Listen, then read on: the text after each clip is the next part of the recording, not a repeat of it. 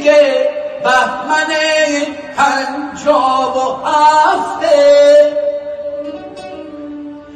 نه حرف برق و نه حرف برق مفت و پول نفته.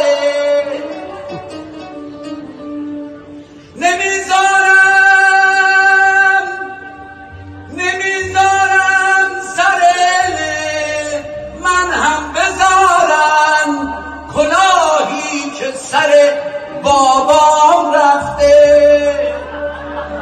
کلاهی که سر بابام رفته. ندیگه بهمن پنجاب و هفته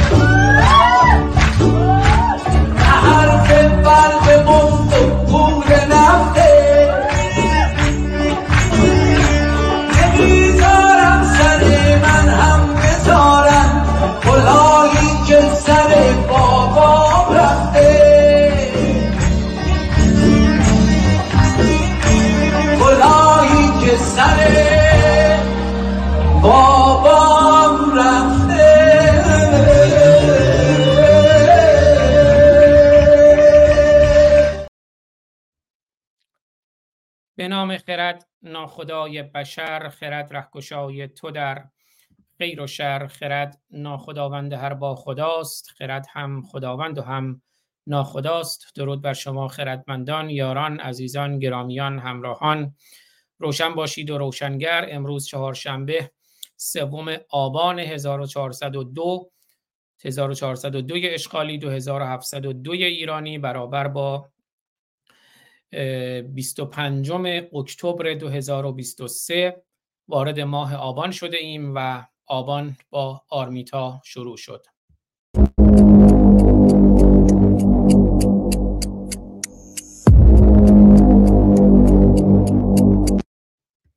و باز هم رژیم اشغالگر و جنایتکار جمهوری اسلامی زندگی رو از ما گرفت.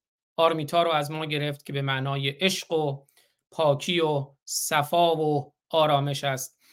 افتخار دارم که در برنامه رزم و بزم با وفا در خدمت آقای اسماعیل وفا یغمایی گرامی شاعر شریف هنرمند و مبارز ایران هستیم. پرحرفی نمی کنم از ایشون شعری میشنویم و برای ما از آبان می‌گویند از آرمیتا می‌گویند از عشق و زندگی و پاکی و صفا و آرامش می‌گویند. و از رزم و بزم می‌گویند. خوش آمدید آقای اسماعیل وفا یغمایی گرامی به برنامه خودتون شما جناب آزاد عزیز و درود به همیانان ارجمندم. در ماه آبان هستیم. ماهی که ماه شادی است و یکی از بزرگترین جشن های سرزمین ما.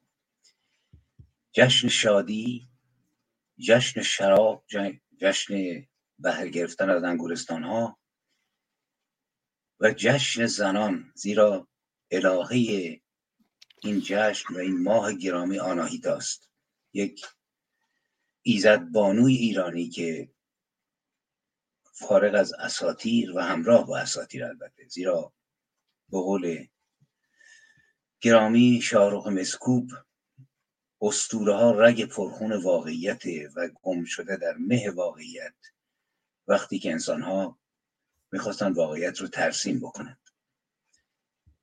اسطوره این ما اسطوره است بسیار زیبا. یعنی ما همراه با شادی همراه با رقص و آواز همراه با سنت های فرهنگی ارزشمند خودمون که مورد تداول اسلام قرار گرفت. چون من تاکید می‌کنم و بارها تاکید کردم. ما با شمشیر فقط روبرو نبودیم. با گردن زدن ها با جنایت ها از همون سال اول هجری به اومدن به از مکه به مدینه و کشتار بنی قریزه و بنی نظیر و اینها. ما با یک کشتار فرهنگی همراه بودیم. یعنی همراه با کشتار نسل ها و مردم ایران. اینا فهمیدن که نباید این فرهنگ بماند زیرا اگه این فرهنگ بمانه مقاومت می‌کنه. بنابراین دست به کشتار زدن و ما شاهدیم که سعی کردن جشن های ما رو بکشن ولی موفق نشدن. بودن آرمیداها و محساها و هزاران زن دلاور ایرانی با فریاد خروشانشون با زیباییشون با گیسوان افشانشون. اینها نشونه اینه که این فرهنگ زنده مونده. من صحبت رو با شعری از شاعری در دست های ما منوچهری دامخانی هزار سال پیش تقریبا این سرود از شادی سرود منوچهری از زیبایی سرود از شراب سرود و جالب اینه که وقتی زندگی اون رو می‌خونیم می‌بینیم که منوچهری در دامغان در شهری زندگی می‌کرد هزار سال قبل که اوضاع علمیه اون موقع البته اوضاع علمیه اهل سنت برقرار بود. و منوچهری درس عربی خوند درس فقه خوند ولی سرانجام به آغوش فرهنگ ایران پناه برد. و شاهدیم که سرود آب انگور بیارید که آبان ماه است کار یک رویه به کام دل شاهنشاه است. وقت منظر شد و وقت نظر خرگاه است. دست تابستان از روی زمین کوتاه است. آب انگور خزانی را خوردن گاه است که کس امسال نکرده است مرو را طلبی. شعری است. بسیار زیبا و بسیار بلند که این شاعر سروده و جالبه که در همین زمینه این شاعری که عربی خون موسیقیدان بود ستاره شناس بود حکیم بود طبیب بود شعری داره که میگه ای باد فدای تو همه جان و تن من. چون آبان ماه باد است و ماه انگور. که از بیخ بکندیز دل من حزن من. با توست همه انس دل و کام حیاتم با توست همه عیش تن و زیستن من. هر جایهی کانجا آمد شدن توست آنجا همه گه باشد آمد شدن من. ای باده خدایت به من ارزانی دارد که از توست همه راحت روح و بدن من. یا در خم من بادی یا در قده من یا در کف من بادی یا در دهن من. و سرانجام این شاعر تو این شعر زیباش میگه آزاد رفیقان من چون که بمیرم از سرخترین باده بشوید تن من. منو با شراب قص از دانه انگور بسازید هنوتم و از برگ رز سبز ردا و کفن من. در سایه رز اندر گوری بکنیدم تا نیکترین جایی باشد وطن من. گر روز قیامت برد ایزد به بهشتم جوی می پر خواهم از ظلمنن من. ببینید این سال 400 بود زمان سلطان مسعود غزنوی. عمر درازی هم نکرد به شدت محسود دیگران بود و سی و چهار ساله بود که رفت ولی آثارش به جا ماند. و این نشاندنده گوشه ای از فرهنگ مقاومی فرهنگ شادی فرهنگی که در آین زرتوش و های قبل از اون شراب هم شراب مقدس بود. شادی هدیه خدای ایران زمین بود و نیز اندوه دستاورد اهرمن. به همین دلیل باید تو این زمینه در, در ماه آبان از زوایای مختلف صحبت کرد. یک صحبت این که چرا ایران ما سرزمین جشن ها بود؟ من بارها تو بحث تاریخ تاکید کردم که شما نگاه بکنید آری تمام حکومت ها از دیرباز وقتی شروع شد با استبداد شروع شد. حکومت اخامنشیان امپراتوری اونها امپراتوری سلوکیان امپراتوری اشکانیان و امپراتوری ساسانیان. بعد هم که بعد از یک دوره کوتاهی که دو سه تا دولت کوچک ایرانی البته خیلی کوچک نه چون پنج میلیون کیلومتر مربع مساحت حکومت های تاهریان و سفاریان و سامانیان بود. نوبت به غزنویان رسید. ولی به خصوص قبل از اسلام وقتی که این آین مرگ و عذاب و اندوه چون هر چه در آین زرتشت مقدس بود من جمله شادی من جمله احترام گذاشتن به حیوانات به خصوص احترام گذاشتن به سگ که نزدیکترین یار انسان بود و نیز نوشیدن شراب هوم و خیلی چیزهای دیگه. موسیقی این ور تبدیل شد به گناه و حرام. برای اینکه می‌خواستن فرهنگ زدایی بکنن ما وقتی که به ماه آبان می‌پردازیم به ماه جشن که باید ریز این جشن رو شناخت ایزد بانوش شناخت. قبل از اون به این میاندیشیم که چه اتفاقی رخ داده که در یک سرزمین حداقل دوازده جشن بزرگ در طول سال بود و دهها جشن کوچیک. یعنی ما تو هر ماه سال یک جشن بزرگ داریم. مثلا مهرگان جشن بزرگ ماه مهر بود پیروزی کاوه آهنگر بر زحاک ها و چندین جشن کوچک. و نیز ماه آبان. جشن بزرگ ما. جشن آبانگاه هست ولی چندین جشن کوچک داریم. نشان دهنده اینه که این ملت با همه تاریکی هایی که داشت روشنایی هاش بیشتر بود. یعنی به کافی غذا داشت امنیت داشت فرهنگی بر اون حاکم بود که شادی رو تبلیغ می‌کرد. مردم به راحتی تنفس می‌کردن. حکومت ننگینی مثل حکومت اسلامی حکومت آخوندی حکومت عدللی وجود نداشت. و به این دلیل مردم می‌تونستن جشن بگیرن. به این دلیل می‌توانستن شادی داشته باشند و حکومت از شادی مردم وحشت نداشت. چون شادی اگر که جای خانم میترا بابک خالی مباد که اگر ایشون بود می‌تونست از نظر روانشناسی صحبت بکنه که شادی مهاجمه شادی متحرکه شادی متراتم و زنده است. شادی تسلیم نمیشه. کسی که شاده بیرون از خودش ادامه داره میجنگه به خاطر شادی. ولی اندوه در هم فرو رفته است. کسی که اندوهگین هست در بیرون از خودش ادامه نداره. به آینده نمیاندیشه. به همین دلیل حکومت های مثل حکومت های مذهبی به خصوص این حکومت آخوندی روی اندوه استوارند یعنی هر چه مردم غمگینتر تو سری خوردتر فرو رفته تر باشند اینها راحت ترند فرهنگ شادی رو هم می‌کشند و حالا باید مراجعه کرد به احادیث مراجعه کرد به کتاب آسمانی مسلمین مراجعه کرد به سنت رسول الله گریه کردن و اینکه سرزمین ما رو که سرزمین شادی ها بود من تاکید می‌کنم. ما حراس از این نداشته باشیم که دیکتاتوری ها رو نقد بکنیم. نقد درست باید کرد. ولی روشنایی های سرزمین ما. هزار بار بیش از این کورسوی چرکی نیست که به اصطلاح چراغ ولایت فقیه داره میپراکند یا حکومت های اسلامی. نمونه سادش. این چهارم آبان جشن آبانگاه است. در همین روز ما تولد محمد رضا شاه رو داریم. خب، میشه در دوره اون رو نگاه کرد دیگه. دیکتاتوری رو نقد کرد و رسید به که چگونه ما میزیستیم؟ آیا این همه اندوه این همه نکبت این همه کسافت این همه فقر بر سرزمین ما آوار بود؟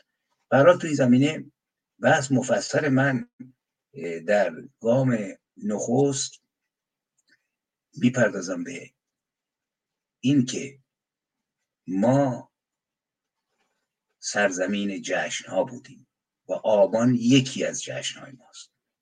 ما جشنهای بزرگمون نوروز بود مهرگان بود. جشنهای آتش بود جشنهای فروردگان بود که هر کدوم از این جشنها یک وابستگانی داشتند که جشنهای وابسته نیز برگزار می‌شد.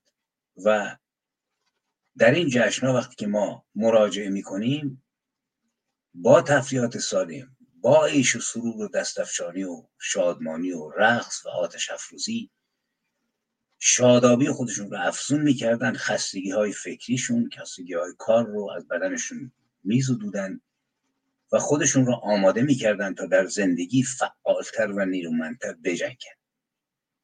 حال اگر ما به اسطوره ها نگاه بکنیم خواهیم دید که اسطوره های ما بسا زیباتر از اسطوره است که آخوندها در حقیقت هان ما رو مسموم کردن با مزخرفات سامی خودشون. در اوستا واژه جشن واژه است که از یسل به معنی ستایش و پرستش گرفته شده. و معنی واقعیش همون عید است که زرتشتیان این رو به مفهوم عید به کار می‌برند. وقتی ما مراجعه بکنیم که چرا مثلا جشن آبانگان گرامی داشته می‌شد. جشن های دیگه گرامی داشته می‌شد. ما راه می‌بریم به ریشه و خلاصه پایه اصلی. ببینید در فرهنگ ایران کهن اینجا تاکید می‌کنم.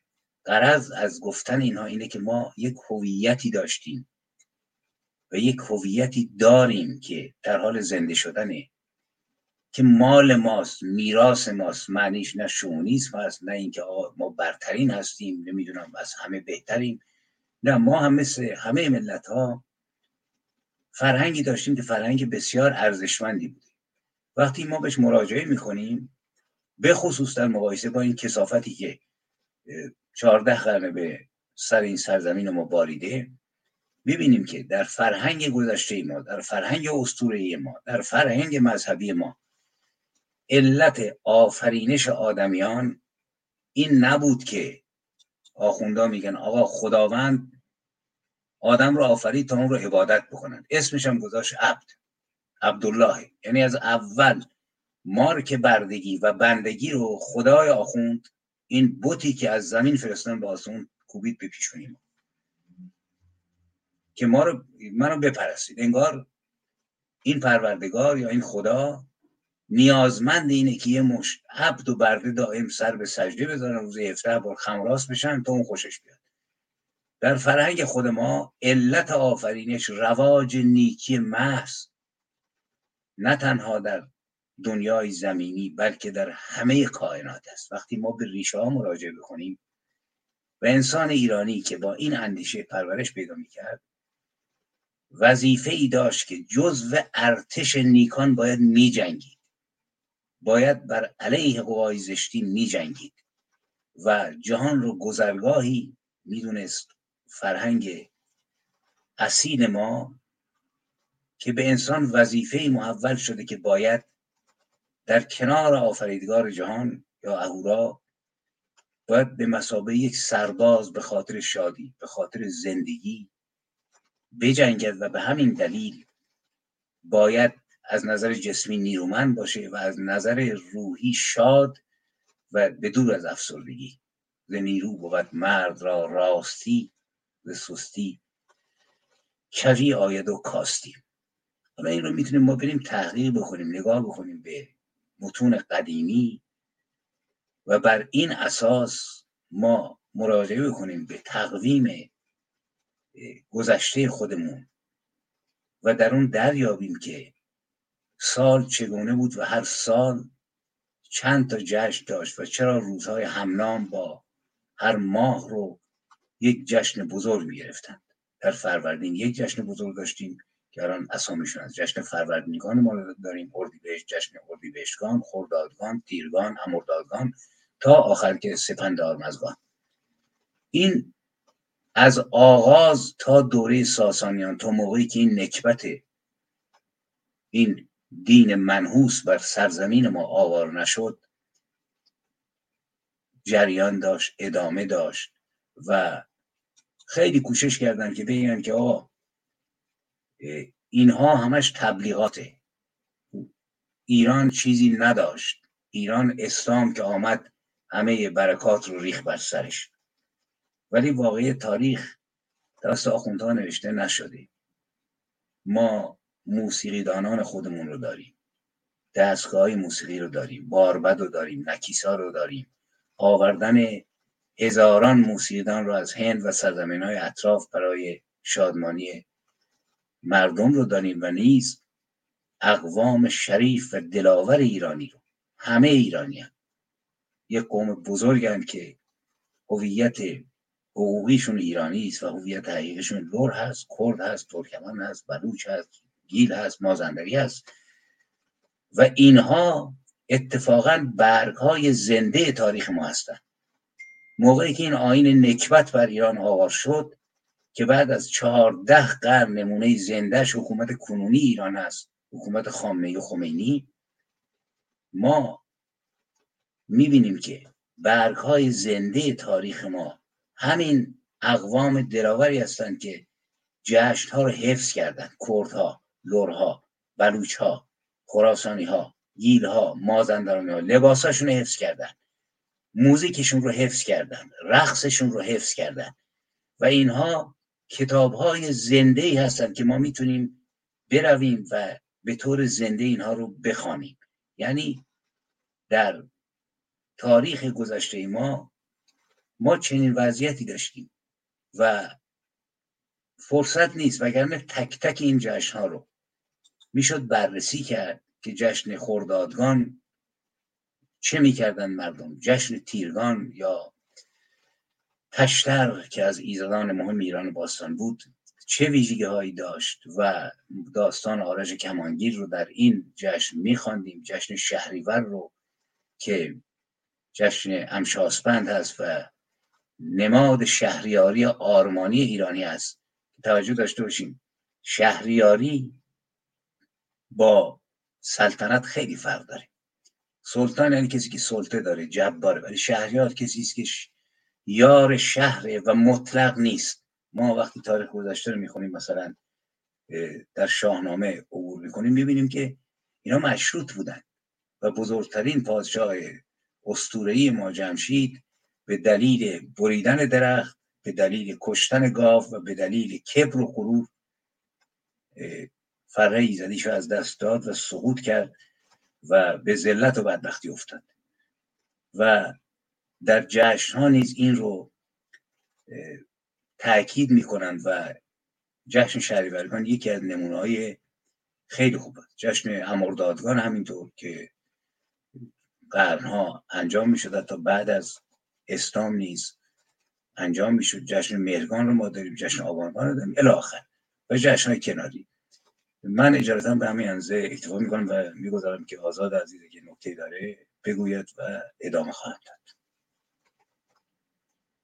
خیلی سپاسگزارم آقای اسماعیل وفای یغمایی گرامی. من می‌خوام یه ویدیو پخش کنم در تایید صحبت شما و بعد دیدگاه شما رو بشنویم در خدمتون خواهم بود. این در واقع توییتی که می‌بینید از یه ویدئوست از شانا یا آزاد گرامی در توییتر رنسانس خردورزی ایرانیان نسل جوان بر سر قبر پدر بزرگش میرقصد چون پدر بزرگش رقصیدن نوهش را بسیار دوست می داشت. این سرآغاز پایان فاتح خانی عربی در عصر زوال دین و رنسانس ایرانی است. ما ایرانیان شاهد فزاینده ور افتادن آینهای سنتی و دینی سنتی دینی از بنیاد تولد نامگذاری ازدواج و مرگ هستیم. وقتی این نسل جوان به جای خواندن تازینامه قرآن منجلاب قرآن بر قبر پدر بزرگش برای پدر بزرگش میرقصد این بدان معناست که او از تصورهای دامندار برخواسته از معنای مرگ و قصه های پس از مرگ که دین در جرفای دلهای ایرانیان کاشته بود بیرون شده است. فرهنگ تازی پرستی اسلام در ایرانیان به سرعت در حال تحلیل رفتن است. این چنین است که رنسانس در جامعه ها شکل می گیرد مرگ بر اسلام در ایران ناسیونالیست ایرانی ایرانی مسلمان نیست. مسلمانی خیانت به ایرانی. ویدیو رو هم ببینیم.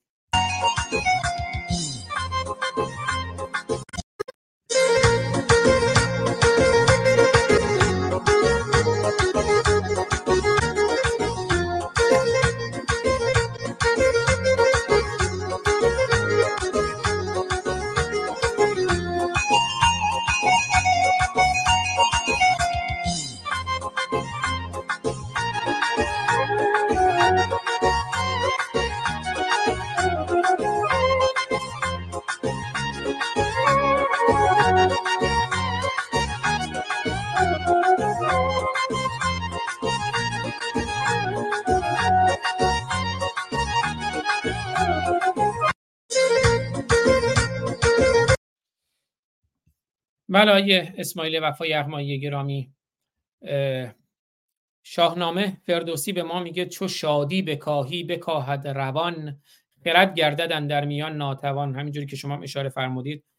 حالا من فقط پیام برای خانم دکتر بابک هم گذاشتم چون می‌دونم ایشون در سفر هستن چند هفته هم از برنامه خودشون رو غیر از هفته قبل که یه برنامه داشتیم ولی فعلا تا در سفر هستن نداریم ولی گذاشتم که اگر بتونم به جمع ما بیان. آی دکتر ایجادی هم توی مسیر هستن. دکتر ایجادی چون فردا نمی‌تونه برنامهشون رو داشته باشیم به خاطر سخنرانی که دارن در پاریس اما برسن خونه احتمالا به جمع ما اضافه میشن. اما عرض کردم شاهنامه میگه چو شادی بکاهی بکاهد روان خرد گردد در میان ناتوان.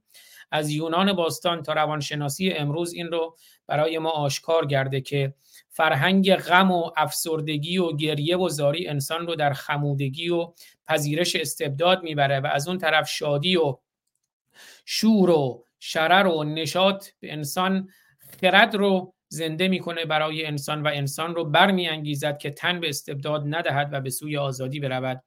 گفتم این ویدیو رو بذارم و دیدگاه شما رو بشنویم در خدمتتونم. الان من بله بله الان میکروفون ببخشید من تو میکروفون میگردم چون صدا بر نگرده. بفرمایید.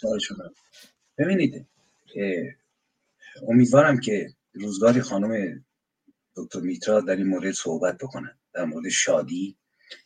و نیز ما سرود زیبای شیلر رو یه بار در فرصتی الان در دسترس من نیست بخوانیم در مورد شادی و قدرت شادی و زیبایی شادی و در کنار اون ببینیم که یک اقیانوس واقعا یک اقیانوس از شادی گرایی از فرهنگ راستین ایرانی جاری است. فرهنگ, فرهنگ ما باش احترام بذاریم. و ما متاسفانه به قدری آلوده شدیم. به قدری سم ریختن روی مغز ما که حتی موقعی که خنجر آخوند و این آین پلید تا دسته در گرده ما فرو رفته انگار نمی‌خوایم بفهمیم. انگار آخونده خوب کار کردن 400 سال. نمی‌خوایم ببینیم که چه بودیم و یه نوع بیزاری. من توی برنامه دیگه ای داشتم ده شب شعر انجمن گوته رو بررسی می‌کردم. و روشنفکران چرا چهار پنج سال پیش رو که خب خیلیشون آدمای دلسوخته بودن زحمتکش بودن. ولی وقتی آدم نگاه می‌کنه که بزرگ زن مثلا ادبیات داستانی ما خانم سیمینه چیز همسر خانم دانشور. دانشور سیمین دانشور میاد با آیه از قرآن شروع می‌کنه. و بعد توی ادامهش می‌بینیم که می‌خواد در دیدار خمینی دست خمینی رو ببوسه و موساسد رو قیافش نورانی می‌بینه. و خلاصه کلی از این چیزها آدم می‌فهمه هیچ چیزی از فرهنگ ایرانی خانم به میراث نبرده بود. یعنی زنی که خر زن هوشیاری بود همونطوری که جلال یک ستون ادبی بود که البته ستون ادبی که خیلی ها رو به دنبال خودش بیراه برد سیمی نیست همینطور.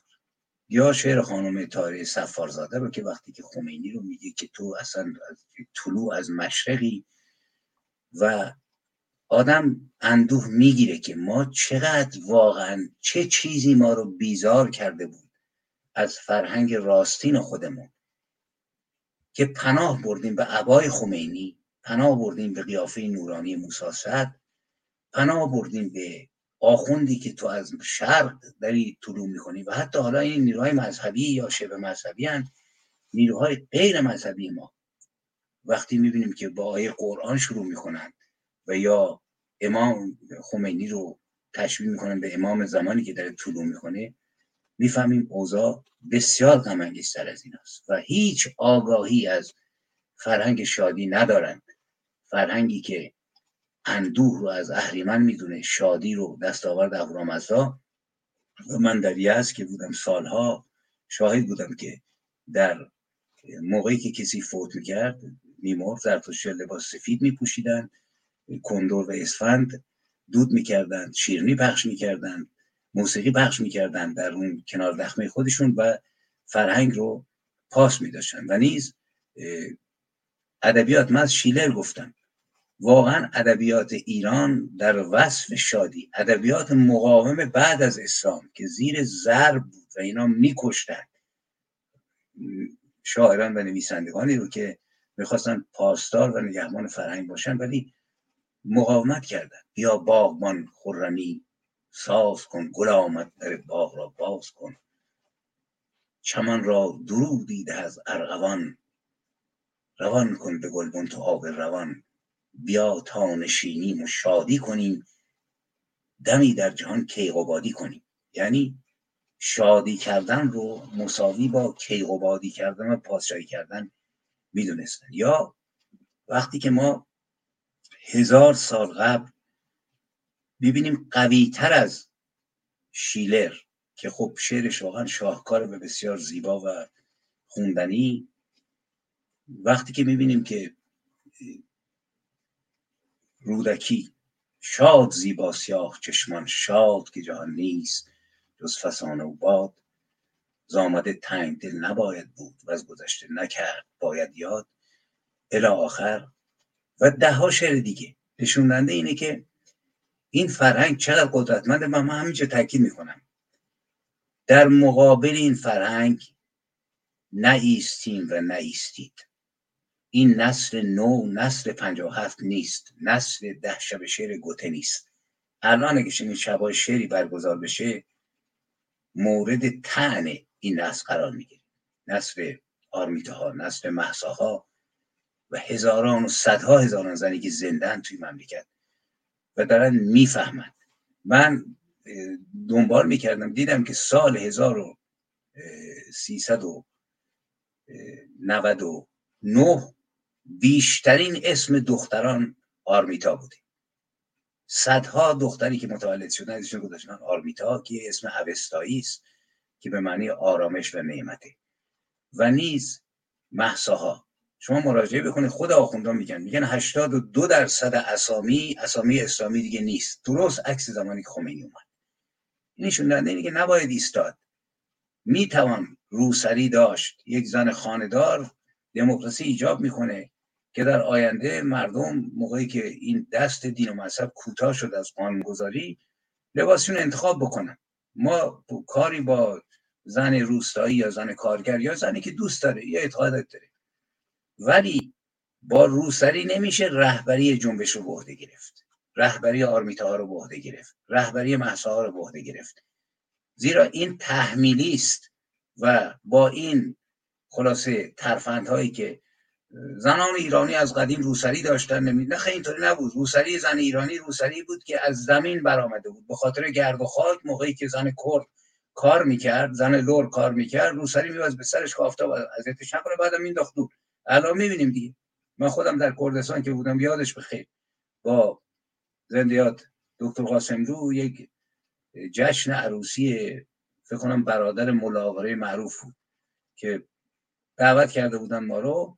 زن و مرد دست در دست هم میرقصیدن و منم با اینکه رقص کردی بلد نبودم بلندم کردن و دستی به دست یک مرد کرد دستی به دست یک زن کرد چند لحظه خلاصه پایکوبی کردن. این روسری روسری زمینی است. روسری آسمانی رو باید به زبالدان انداخت. چیزی که در سال پنجم هجری به خاطر عروسی پیامبر اسلام با زینب بنت جهش آیش صادر شد که من قبلا صحبت کردم. علتش این بود که عروس زیبا بود. عده از نمی نمی‌رفتن. چون موقع زنها حجاب نداشتن بر بر نگاه می‌کردن. عروس تازه پیامبر رو و روز بعدش آیه نازل شد تو چند مرحله که آقایون روسری بدرست یعنی این نسل داره میچرخه. داره تغییر می‌کنه. داره به فرهنگ خودش باز می‌کرده. من جمله به فرهنگی که مربوط به همین ماه هست جشن آبانگان که باید کمی در موردش بدونیم. بیشترش من تاکید می‌کنم. حتما بخوانید. یکی از جشنهای بزرگ دوازدهگانه ماست. سمبل این آناهیتاست. یک ایزد بانو و همینجا تاکید بکنم که در آین زرتوش در آین گذشته ما هر چه بود سه ایزد مرد و سه ایزد زن بودند و به همین دلیل در آین نخستینی که آلوده نشده بود با آلودگی های خلاصه آخونده های وقت زنها احترام کافی داشتند بنزه مردها. مهربانو بودند و مرد مهربان بود.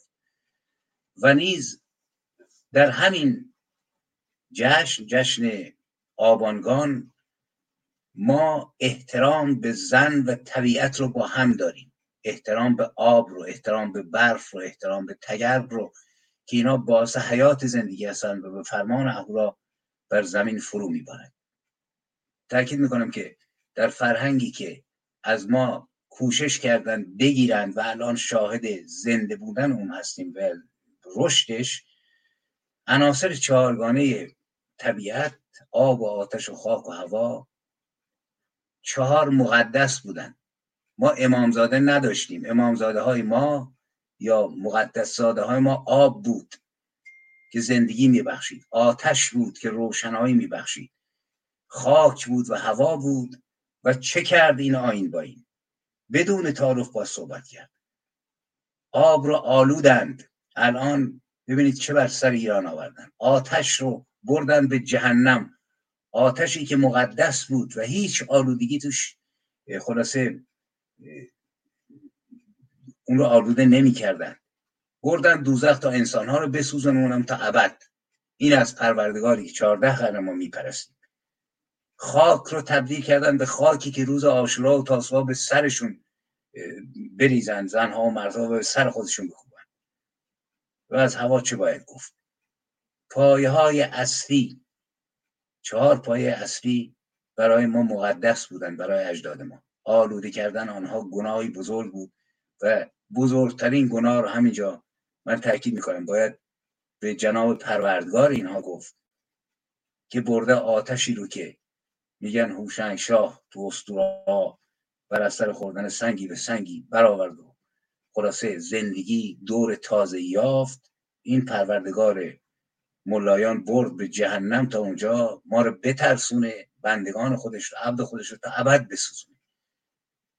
باید اینها رو درک کرد که ما از چه فرهنگی به چه فرهنگی اومدیم و چه بر سر ما آوردن. برای جشن آبانگان یکی از بزرگترین جشن است برای احترام به آب. مایه حیات و آبادانی که از زمان خمینی تا زمان احمدی نژاد تا زمان روحانی تا زمان رئیسی. شما نگاه کنید چه بر سر آب آوردن. بزرگترین مقدسات این سرزمین رو زایندرود خوشموندند دریاشه های ما رو خوشموندند الان استانهای فراوان دوچار کم بوده آب و باید به این اندیشید. نکات بسیار زیادی در این جشن آبانگان هست که چند نکته اون به سراپای این آین تحمیلی اصلا برتری در اصلا قابل مقایسه نیست. وقتی که ما می‌خونیم که دومین آفریده که خدای کهن ایرانیان خدای اسطوره یا خدای واقعی. من به این کاری ندارم فقط واقعیت رو می‌خوام ببینم. آب بود. در کنار آتش در کنار خاک و در کنار هوا یعنی چهار پایه اصلی زندگی و فرشته ای رو زیباترین فرشته ای رو موکل کرد نگاهبان کرد پاسدار و پاسبان کرد که نامش آناهیتا بود و در آبان گرامی داشته میشه و معابد فراوانی ساخته شد در همدان در شوش در کنگاور که بسیار مجلل بود. و دومین بنای باستانی سنگی ما بعد از تخت جمشید معبد آنایتاس برای همین الهه ماه آبان و آبهای روان. بیشترش رو من تاکید می‌کنم برویم بخوانیم در بخش پنجم اوستا. موسوم با آبانیش در توصیف و ستایش مقام و منزلت این ایزد بانو و این ایزد بانو رو شما مقایسه بکنید با نمی‌دونم زنهایی که اسلام عزیز معرفی کرده ما آناهیتا زنی جوان زیبا چهره خوشندام و بالا بلند با بازوان سپید و اندامی برازنده و نیرومند. کمربند تنگ بر میان بسته به جواهر آراسته با توقی زرین برگردن. گوشواری چارگوش در گوش تاجی زرین با صد ستاره هشت گوش بر سر. جامعی زرین و پرچین از پوست سگ آبی و کفش های درخشان در پا. شما نگاه کنید این ایزد بانوی ماست. ما می‌تونیم با این ایزد بانو زن ایرانی رو دریابیم. چون از اسطوره ها از مذهب از آین هاست که انسان ها خودشون رو می‌سازن. اگر در زورخانه مثلا ما با ضرب مرشد از رستم میشنویم و قهرمانان و پهلوانان رو سعی می‌کنن که خصائص جسمی و روحی رستم رو کسب بکنن در میان زنان نیز وقتی که سمبل یک زن گریان توسری خورده بدبختی نیست که دائم در خاک به سر خودش می‌کنه و نمی‌دونم عزاداره. بلکه آناهیتاست. اون وقت امروز می‌فهمیم که چرا محساها این چنینند. شبیه آناهیتا نه شبیه زینب نه شبیه خدیجه نه شبیه فاطمه. قصد توهین نیست قصد فهمیدنه. چیزی که به ما مربوطه. و آرمیتا ها چرا سر فرود نمیارن زن جوانی که وقتی زندگیشون رو می‌خونیم در کرمانشاه زاده شد ولی ریشه و تبار از لورستان داشت. موسیقیدان بود نقاش بود. کمربند دانه یک کنگفو داشتیم دختر 16 ساله. و تو 16 سالگی متولد 1385 بود. این چگونه خودش رو ساخته بود؟ شبیه کیست؟ شبیه ایزد بانو آنایتاس یا شبیه فاطمه و خدیجه؟ اینجاست که من تاکید می‌کنم به آقایونی که دل سوختن و دلشون هم می‌خواد ایران آزاد بشه ولی با الگوهای کهن هنوز می‌خوان زن ایرانی رو بسازن برید اشتباه می‌کنید. اون دوره تموم شد. یک دونه از الگوهایی که شما می‌خواهید توسط این نسل نو قبول نخواهد شد پذیرفته نخواهد شد زیرا در خودشون نشون میده. و اینها فقط زیبا نیستن فقط لباسشون فقط چهرهشون فقط واقعا آدم حیرت می‌کنه از این نسل.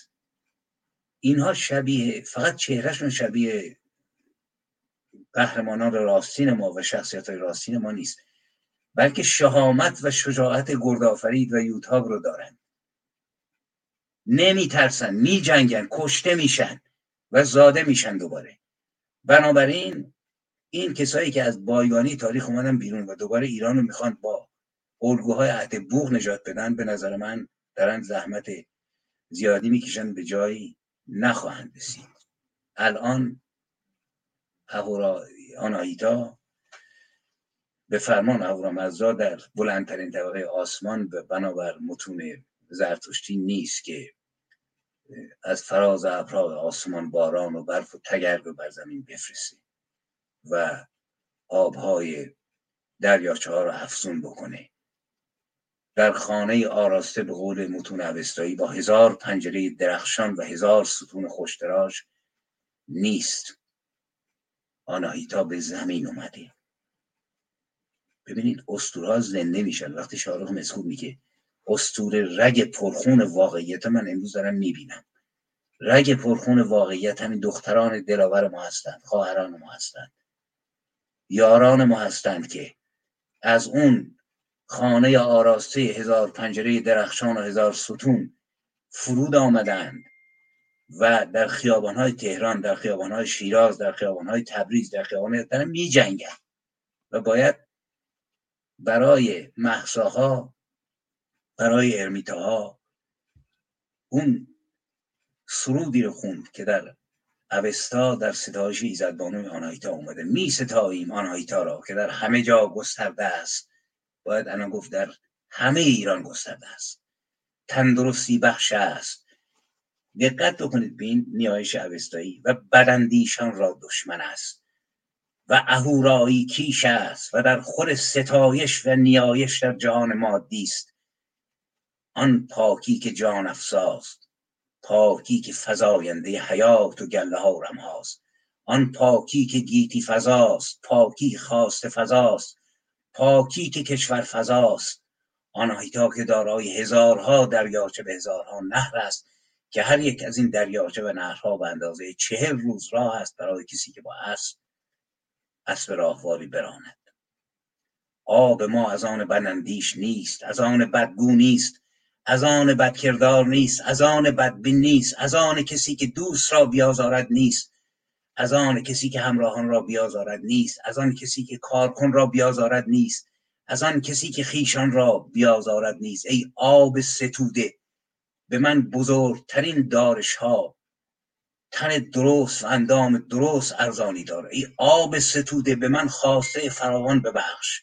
فرزندان دلیل همان گونه که پیش از من به کسانی که پیش از تو خواستن ببینید دوستان من این نیایش اوستایی رو الان با تمام وجودم اسم می‌کنم. نیازی به نهج البلاغه ندارم.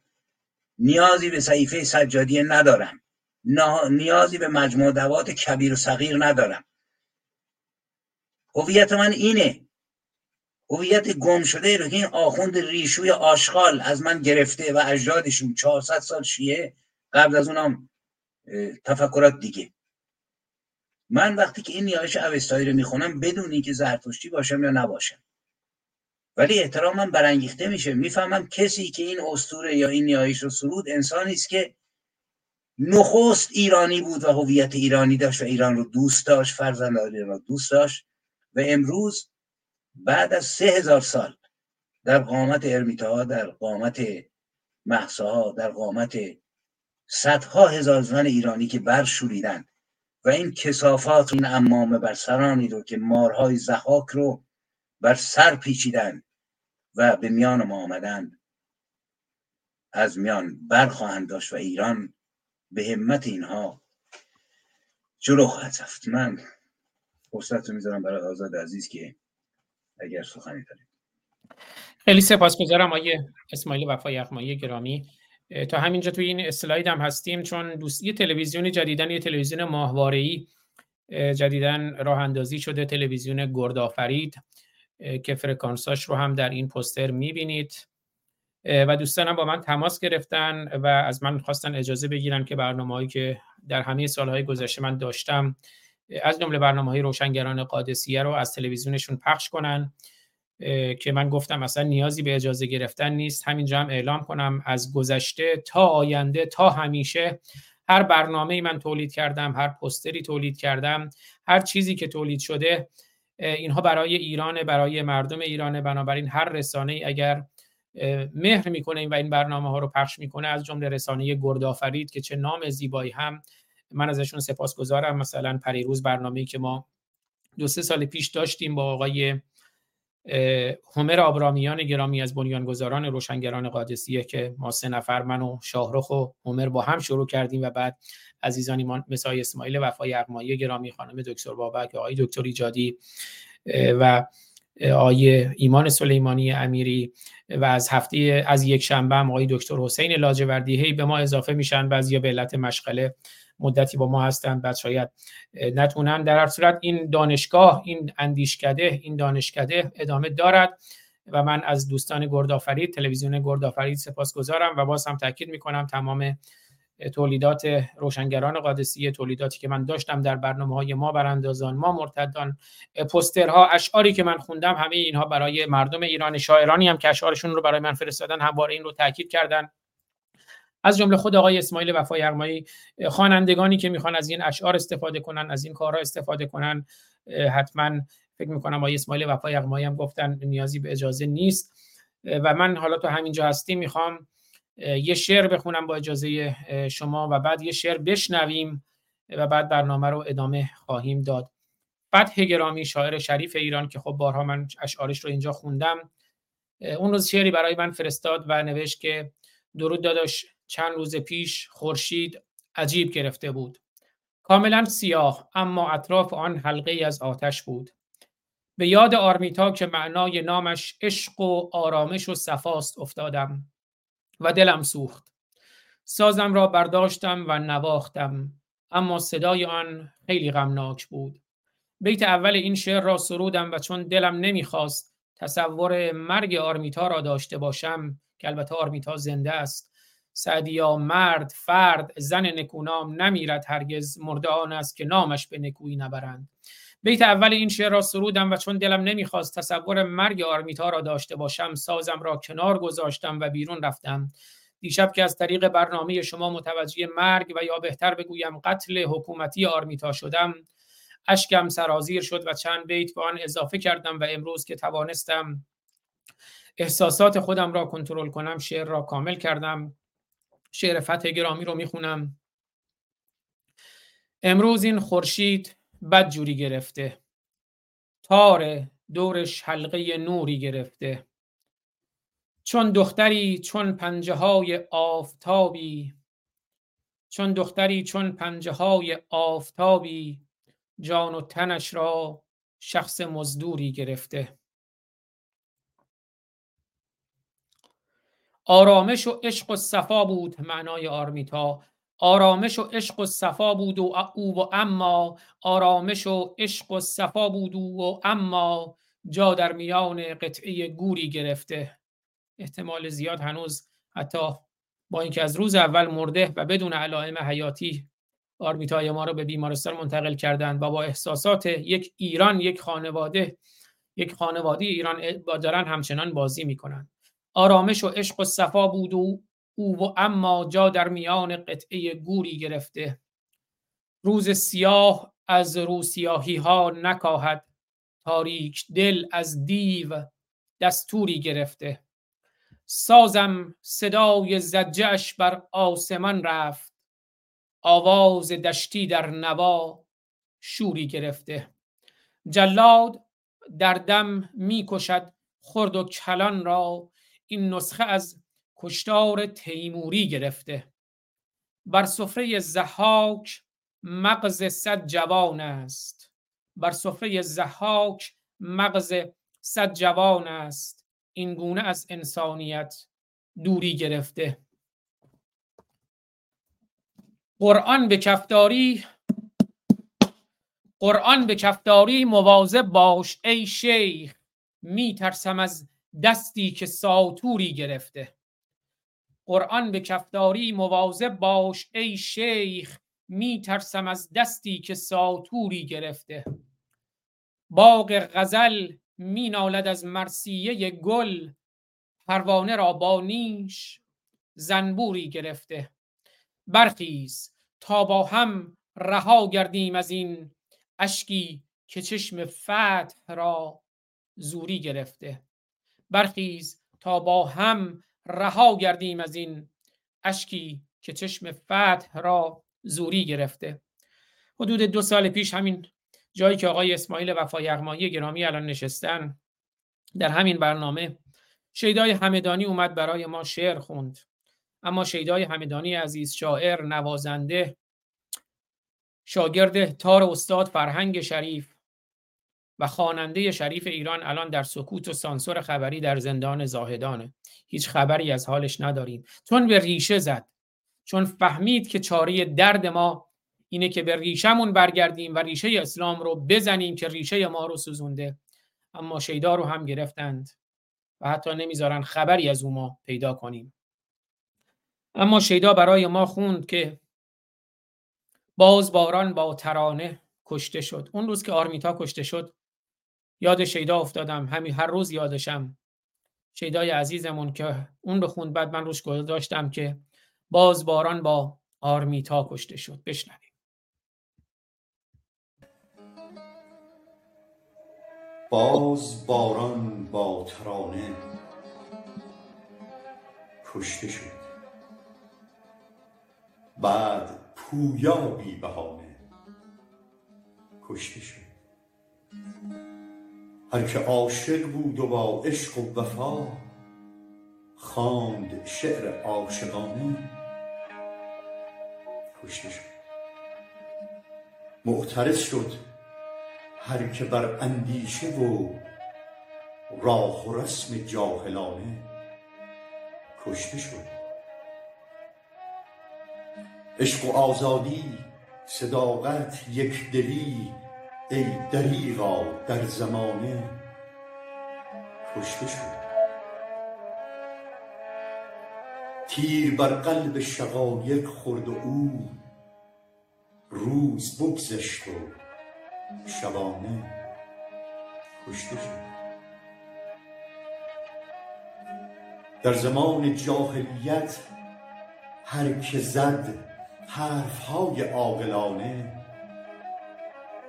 کشته شد. زنگ زد بابا که می آید. ولی در میان راه خانه کشته شد. بچه ای ده ساله بی تقصیر و جرم در خیابان آمدانه کشته شد. در میان شهر ما صدها جوان بی گناه و بی نشانه کشته شد. آن هنرمندی که خواند از خون سرخ یک سرود جاودانه کشته شد. شعر من شمشیر خون است و جنون شور فصل شاعرانه کشته شد. شاعر شیدای شهر ما که گفت شعرهای عارفانه کشته شد. غم مخور. غم مخور چون باز باران می‌رسد باز باران با ترانه می‌رسد. فصل خوب عاشقانه می‌رسد باغچه گل می‌دهد گل می‌کند. مرغ شب از بام خانه می‌رسد. شهرمان لبریز شادی می‌شود. شادمانی بی بهانه می‌رسد. کوچه ها پر می شود از بوی یاس. روی شیرین زمانه می‌رسد. جام می آواز نی با ساقی و مطرب و شور شبانه می‌رسد. به تمام کودکان کار از آن هدیه های بینشانه می‌رسد. به کبوترها و سگها گربه ها لقمه آب و دانه می‌رسد. باز باران می‌زند بر خاک شهر شور شعر شاعرانه می‌رسد.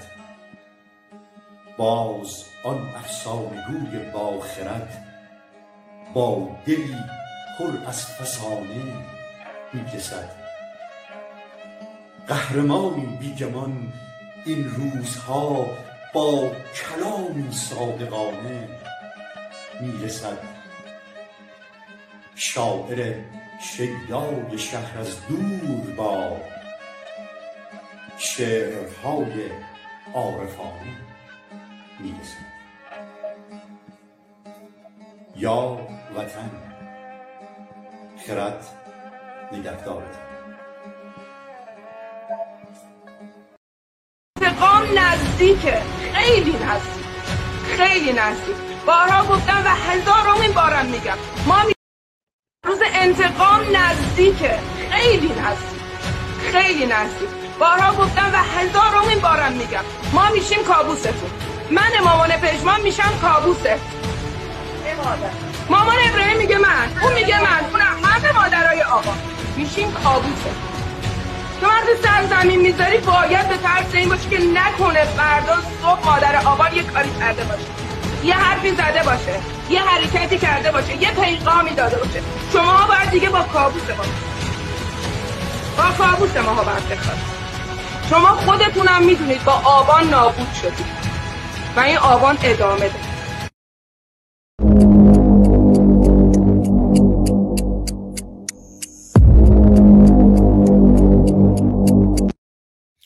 بله این آبان ادامه دارد. این آبان با آرمیتا شروع شد. اما آبان تا نابودی اسلام در ایران و نابودی جمهوری اسلامی در ایران ادامه دارد.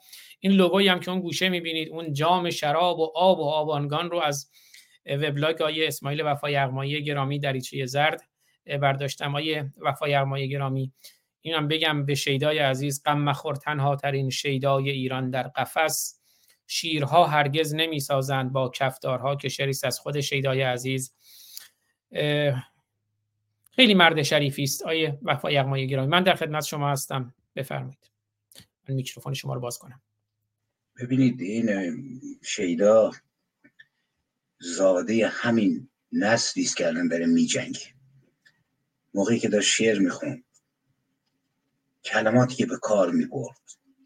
و آخرین سلامی که از وطن نام برد. من چند دقیقه قبل داشتم از شبای شعر گوته صحبت می‌کردم. باز هم تاکید می‌کنم. ما نقد می‌کنیم. توهین نمی‌کنیم. نقد با توهین فرق می‌کنه. ولی سوال این فاصله کهکشانی امثال شیداها که تکثیر شدند شیدا نمونه مردانه آرمیتاست. آرمیتا نمونه مردانه شیداست. و اینها باعث افتخارند ببینید در ده شب شعر گوته من دقیق دنبال کردم. به عنوان کسی که می‌خواست اون سالها رو بفهمید نامی از وطن خبری نبود. از ایران خبری نبود. تا دلتون بخواد امپریالیسم کلمه فلسطین اسلام و از این مقولات. باید اندیشید که این فاصله چطوری طی شده. با کدوم اندیشه و بر چه گردونه ای ما شاهد طلوع دلاوری امثال شیده آرمیتاها محساها و هزاران هزار زنی هستیم که دارن می جنگن در داخل کشور. زنانی که 20 ساله بودن 22 ساله بودن در کمال زیبایی در کمال انرژی. 17 سال 20 ساله که دارن زندان می‌کشن و کوتاه نمیان. اینجاست که باید گفت این ملت برنده شده. یعنی سیاهی به نهایت خودش رسیده. من یاد یک جمله میفتم از عهد جوانی که تو خاطرم مونده. میگه موقعی که شب به نهایت سیاهی و قلزت خودش می‌رسه لحظه طلوع خورشیده برای اینکه اول شب سیاهی کامل نیست. میره میره میره. قلیز میشه. الان تو اوج قلزت ما قرار داریم. آخوندها آینشون دینشون.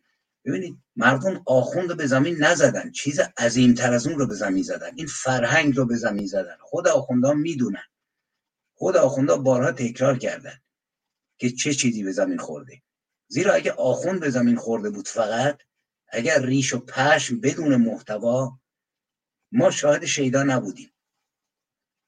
ما شاهد آقای موسوی گرمالودی بودیم که در اون زمان به اصطلاح ضد شاه بود.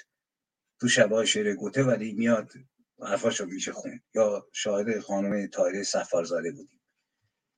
برای اینکه اینجا مسئله هویت ملی رو که من خودم الان سه چهار ساله دنبال می‌کنم در کنار بزرگ مردان و بزرگ زنانی که در این زمینه کار می‌کنند خب اینه دیگه. پای اینها روی یک چیز واقعی سفته روی میهن.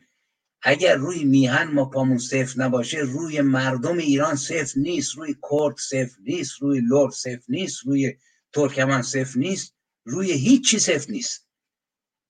میایم داد بیدادی می‌کنیم وجه سلبی رو می‌گیریم آقا مرگ بر شاه. وجه ایجابی ما چیست؟ درود بر خمینی. یعنی هیچی نمی‌فهمیم. یعنی بزرگترین انتلکتوال های ما نویسندگان ما که ما خیلی دوستشون داشتیم الان هم عاطفی دوستشون داریم ولی نقدشون می‌کنیم پاشون صفر نبود. یک چیز کپی برداری شده. من واقعا با اطمینان میگم نیمی از اینا اصلا امپریالیسم رو نمیشناختن. قالبی گرفته بودن. و این نسل که بر اومده واقعا به نظر من بزرگترین پیروزی اینه. درود بر شیدا. اینها رو گرامی بداریم. اینها صدای راستینی هستند که فرزندان راستین حافظ و خیام فرزندان راستین فردوسی فرزندان راستین آرش ها بابک ها اینها هستند که تن به آتش و طوفان سپردن و دارن دفاع می‌کنن از فرهنگی که علا رغم تمام بلایایی که بر سر اونها میباره ما شاهد شکفتگی و تراوت و شادی هستیم بعد از زندان ها من از شادی گفتم یک به خلاصه شیدای عزیز این شعر رو که من سی سال قبل سرودم تقدیم می‌کنم سی سی و دو سال قبل. و در حقیقت یک سرودی سرود شادی که الان تالی تلفاش رو به قدیمی ها الان داریم می‌بینیم تو شیده ها شهر را نوشیدم امشب. پرز شهد و شور بود. اون موقع البته با خیال من رفته بودم ولی الان در عالم واقعیت این شهد و شور رو در شاعرانی مثل شیدا و در دلاورانی مثل شیرزنان ایرانی می‌بینم. شهر را نوشیدم امشب پرز شهد و شور بود. در نسیم او وزان روح خوش انگور بود. بعد عمری بعد عمری تیرگی هر جا که رفتم پرس زن نور بود و نور بود و نور بود و نور بود. در, در نگاه مردمان میسوخت مشعلهای شوق. زان که چشم دشمنان شور و شادی کور بود. آه من از شب هزاران زخم دارم بر جگر. زان که صبح روشنی آرای میهن دور بود. لیک در این شب به هر کوی کشیدم از جگر. بانک ها کین شب چه می شد گر شبی دیجور بود؟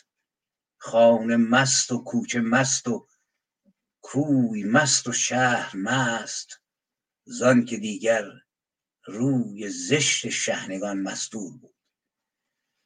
بی هزار در کوی و برزن جام می لغزنده بر موجهای سرکش چنگ و نی و تنبور بود. ای دل شوریده عمری می ننوشیدی که جام بس که از خون جگر پر بود در محضور. امشبی را شادی ملت برآور. دست و جام باید گفت امشبی را شادی شیدا برآور. دست و جام نوش کن چون هر که امشب باده زد. معذور بود. تقدیم می‌کنم اینو به شیدا و یاد کردم از شادی در فرهنگ و شعر ایران. و اینکه یکی از بزرگترین و پرسر و صداترین و مشهورترین شعرهایی که زمین سروده شده شعری است که شیلر شاعر آلمانی سرود و مقدمه یا بخشی از سمفونی پنجم بتوون رو خلاصه به این اختصاص داد. به همین شعر شیلر. من بخشی از این شعر رو براتون می‌خونم و بعد مقایسه می‌کنم با طوفان شادی که در فرهنگ ما وجود داشت. و الان در خودشون نشون میده. و اسلام آخوند این آین در حقیقت سعی کرد اون رو خفه بکنه شیلر میگه ای شعله شکوه خدایان شادی. ای دختر بهشت اساتیر ما در حریم قدس تو پا می نهیم شاد. بار دیگر فسون تو پیوند میدد. آنچه جمود داد به قهر و غضب به باد انسان شود برادر انسان هر جا عطوفت تو بال و پر بگشاد. صدها هزارها میلیون ها بر روی هم. این بوسه ایز نثار جهان ما آغوش خیش را بگشاییم آنجا فراز خیمه اخترکوب کرده از خانان پدر مهربان. هر کس که کیمیای سعادت رفیق یافت یا آن که داشت بانوی دلبندی حتی آن کس که در تمامی سیاره زمین. تنها خود را شناخته است از شور شادمانی ما بهره یافته است. اما باید برون حلقه ما مویگر شود. آن جانور که روز شادی بتافته است. دارد هماره پاس محبت را. هر کس که هست ساکن این حلقه کبیر آنگه محبت است. تا روشنای فلک رهنمون. هر که زنده است شادمانی را موشد از سینه طبیعت پاک. هر که نیکوست هر که بدکار است در پی رد سرخ او. بر خاک شادی است که بر تمامی ما بوس ها داده است و میوه تاک. این بخشی از شعر شیدری که یکی از شاعران ایرانی که الان نامش یادم نیست به خوبی ترجمه کردیم ولی شما نگاه بکنید در فرهنگ ما در ادبیات ما در همین ماه آبان ما چه طوفانی است از شادی و وقتی که ما شعر ایران رو در کنار شعر شیلر قرار میدیم واقعا من فکر کنم شیلر حتما شعر ایران رو میشناخت و اگر به درستی میشناخت در مقابل کسانی مثل حافظ الا یا ایها الساقی ادر کأسا منا ولها که اشخاصا نمود اول یا شعر معروف نظامی درباره شادی بیا ساقیان آب آتش خیال درفکن بدان کهرباگون صفا. گوارند آبی که از این تیر خاک به دوش اندوه را شست پاک. شبی روشن از روز و رخشنده تر میز آفتابی درخشنده تر. به سرسبزی گنبد تابناک زمرد شده لوح دفران خاک. ستاره بران لوح زیباز سیب نوشته بسی حرف از امید و بیم. دبیری که آن حرفها را شناخت در این قار بیغور منزل نساخت. به شغل جهان رنج بردن چه سود که روزی به کوشش نشاید فزود. جهان غم نیرزد به شادی گرا جهان غم نیرزد به شادی گرا نک از بهر غم کردند این سرا جهان از پی شادی و دلخوشی است نه از بهر بیداد و مهنت کشی است. در این جای سختی نگیریم سخت از این چاه بیبون براریم رخت. می شادی آور به شادی نهیم ز شادی نهاده به شادی دهیم. چو دی رفت و فردا نیامد پدید به شادی یک امشب بباید برید. چنان به که امشب تماشا کنیم چو فردا رسد کار فردا کنیم. غم نامده خورد نتوان به زور به بزمم درون رفت نتوان به گور. مکن جز طرب در می ای پدید است بازار هر پیشه ای ببینید این یک چند خطه.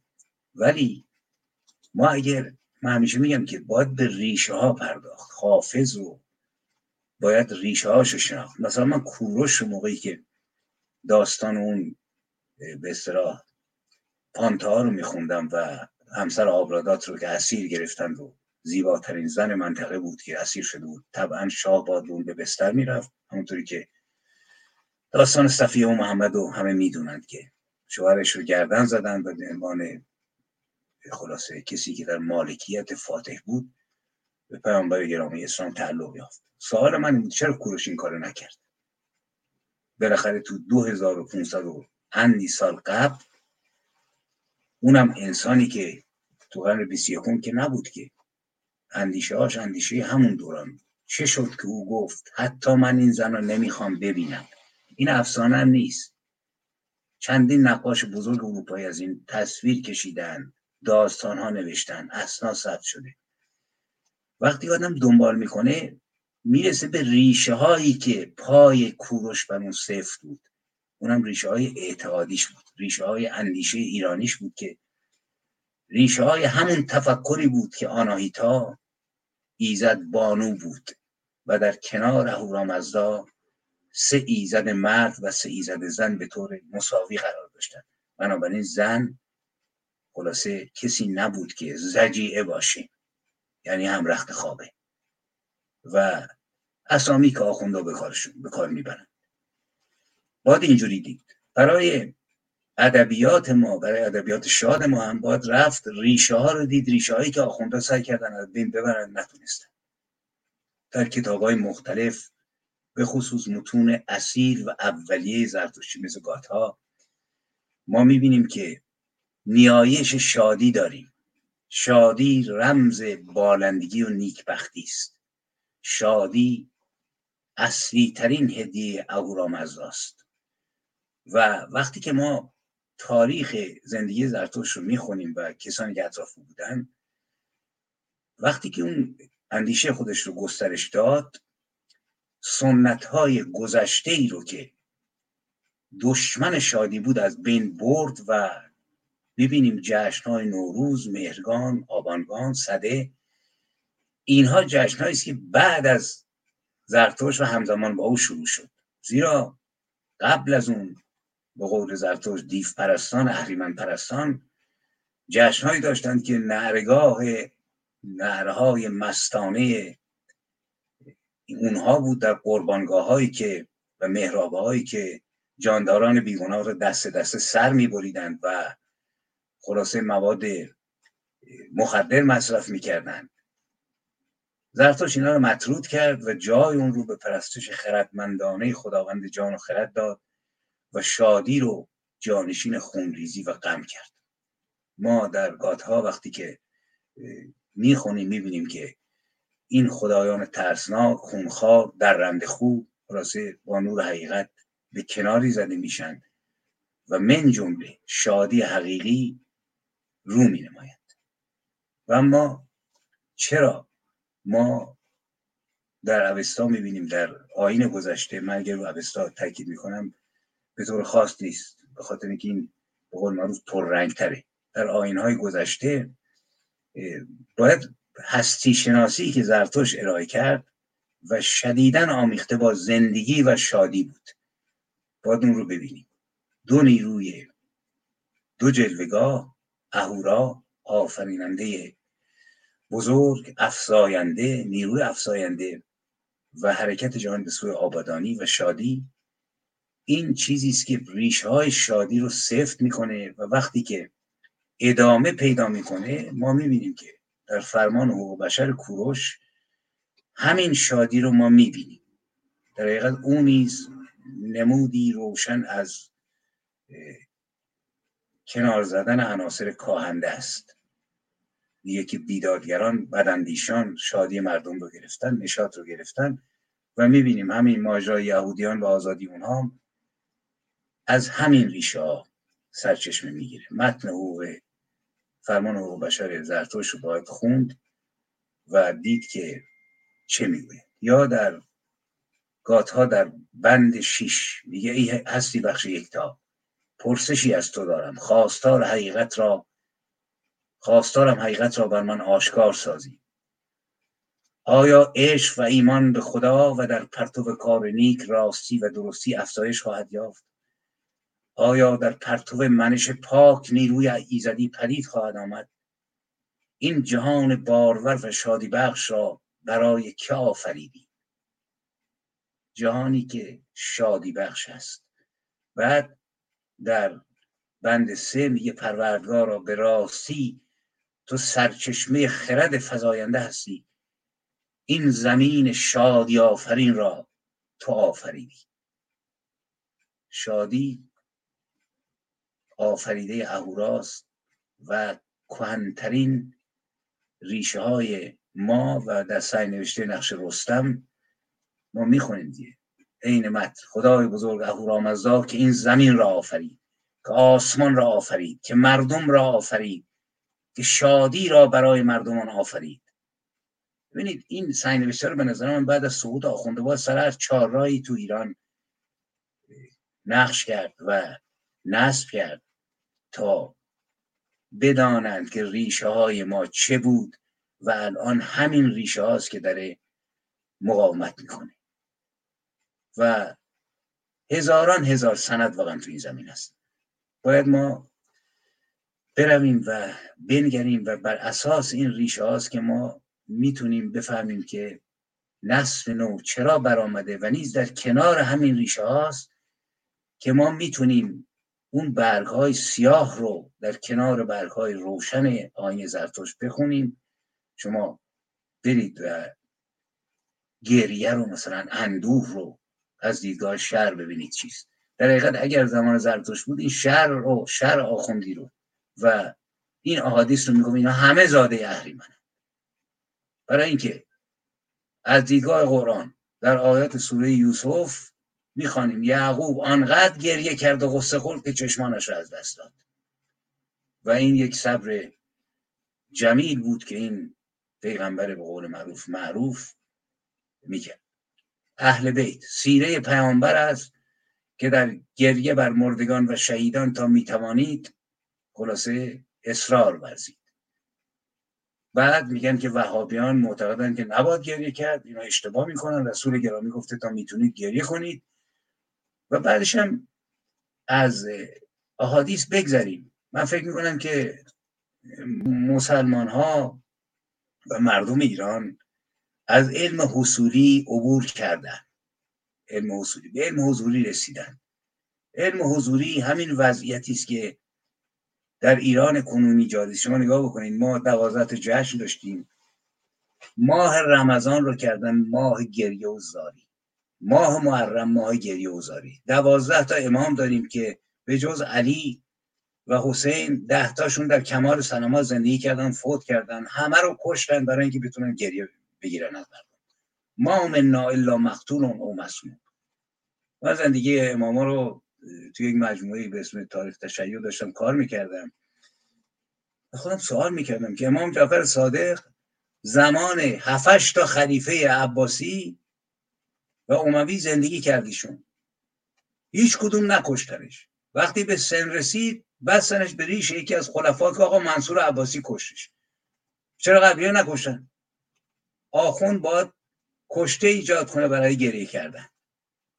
یا امام سجاد رو که با یزید روابط حسنه ای داشت یعنی گفت آقا نجنگید باعث کشت و کشتار میشید اینا. به چه دلیل رو باید بکشنش؟ ولی آخوند می‌کشه برای اینکه ایشون شهید بشه و بتونه روزه بخونه. امام موسی بن جعفر با داشتن 300 تا کنیز و غلام و ثروت و سیستم خمس و زکات می‌برن تو زندان و اونجا میگن آقا خلیفه کشت. برای اینکه ما گریه کنیم. و اصلا گریه کردن حالا برید تو خروارها احادیث یک اویانوس دروغ و بازی در مقابل فرهنگ گذشته ما. و واقعا آدم فکر می‌کرد چطور این فرهنگ می‌تونه پستره بشه؟ این فرهنگ فقط و فقط و فقط می‌توانست با برآمدن نسل نو دهه هشتادی ها نسلی که پاکیزه است از این سموم. و اصلا احتیاج به شستشون نداره. زاده شده و از آغاز به علم حضوری دست یافته و در سرزمین خودش رو نجات میده. این رو باید فهمید و در مقابل اینها سر تعظیم فرود آورد. خیلی سپاسگزارم و خوشحالم که آقای دکتر ایجادی در کلاب هاوس در جمع ما هستند. نمی‌دونم یوتیوب هم می‌تونن تشریف بیارن یا نه. آقای دکتر ایجادی نازنین ما هنوز شما رو روی stage نداریم. اگه صدای ما رو دارین خوشحال میشم چون عرض کردم فردا برنامه های دکتر ایجادی رو نخواهیم داشت چون سخنرانی دارن در پاریس. اما حالا همین تصویری که می‌بینید قرار بود این باشه ولی گفتیم امروز صحبت آقای دکتر ایجادی رو بشنویم چون آرمیتا یعنی عشق و آرامش اما اسلام یعنی این تقابل رو تقابل مهمیه که اسلام یعنی نفرت یعنی مرگ یعنی نابودی یعنی عدم آرامش. اسلام زن‌کش زندگی کش و آزادی کش انسانیت کش شرافت کش اخلاق کش حیوان کش طبیعت کش آب کش. اما آرمیتا یعنی عشق آرامش پاکی صفا. امیدوارم که دکتر ایجادی بتونن به جمع ما اضافه بشن در کلاب هاوس که داریمشون اما هنوز روی stage نداریم.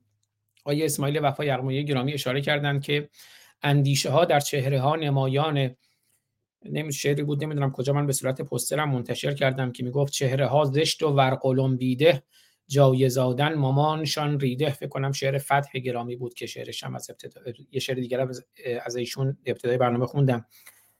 واقعا این از نظر روانشناختی هم اندیشه ها توی چهره ها مشخصه. یعنی آدمی که اندیشه آگاهی داره روحیه شادی داره. اون توی چهرهش هم مشخصه.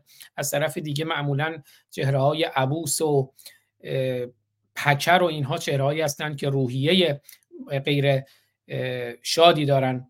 حالا تا دکتر ایجادی هم به جمع ما اضافه بشن در همین راستا من می‌خوام آهنگ امامدار رو بشنویم از شاهرخ نازنین بنیانگذار روشنگران قادسیه که تو اون آهنگ امامدار ما می‌بینیم که این امامداران چقدر زشتن و از اون طرف فرزندان ایران رو می‌بینیم که چقدر زیبان چون اندیشهشون زیباست و این امامداران زشتن چون اندیشهشون زشته. بشنویم آهنگ امامدار رو از شاهرخ شرف هنر ایران و بنیانگذار روشنگران قادسیه که روز شنبه هم من با شاهرخ گفتگویی داشتم. درود به همه شما رسوندن. همچنان در حال پیکار با بیماری هستند با همر آبرامیان گرامی گفتگو داشتم. ایشون هم که فعلا هفتگی برنامه دارند با آقای افشین نریمان عزیز. حالا اگر فرصتی بشه در خدمتشون هم خواهیم بود. ایشان هم در حال پیکار با بیماری هستند با روحیه و با نشاط. بشنویم آهنگ امامدار رو از شاهرخ شرف هنر ایران و بنیانگذار روشنگران قادسیه.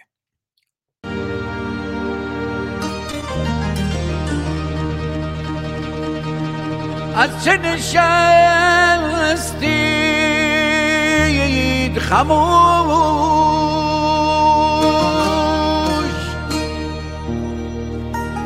از چه نشستید خموش ملت پن بگوش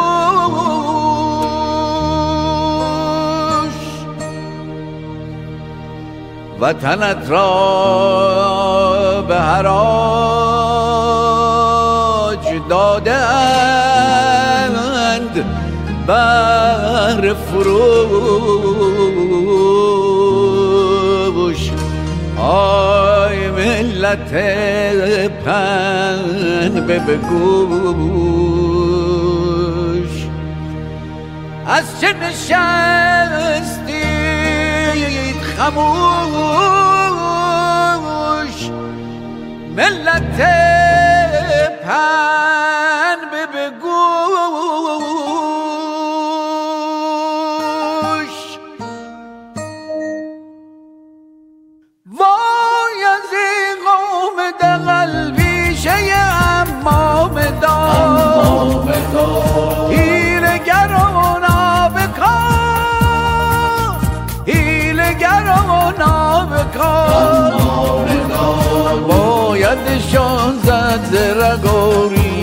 و گیل و تبار هیلگر و نابکار.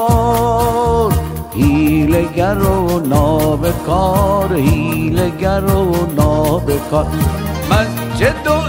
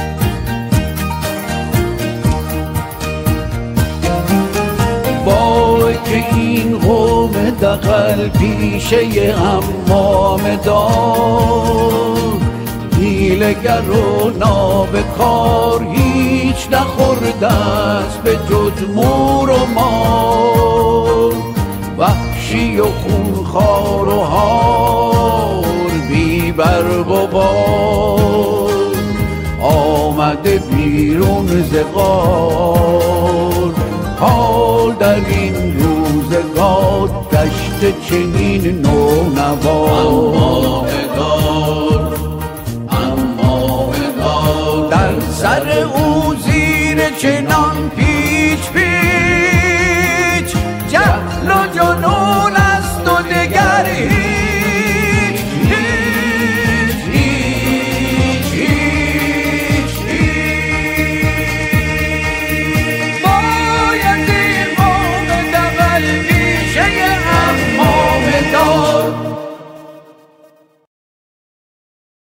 بله وای از این قوم دغل پیشه عمامه دار که زیر چنان پیچ پیچ جهل و جنون است و دگر هیچ هیچ. آقای دکتر ایجادی البته گفتن که در حال رانندگی هستن فکر می‌کنم همچنان در حال رانندگی هستن و احتمالا امکان صحبت ندارن منتظرشون هستیم. حالا تا یا در یوتیوب یا در کلاب هاوس روی stage تشریف بیارن و صداشون رو بشنویم قبل از اینکه برگردیم دوباره سروش گرامی رو هم من می‌بینم. دوست عزیزمون غیر از اون سروش ها سروش های سیاهندیش هستن. سروش گرامی هم اگر افتخار بدن یا دوستان دیگه که تمایل دارن گفتگویی بکنن خوشحال میشیم دیدگاهشون رو بشنویم.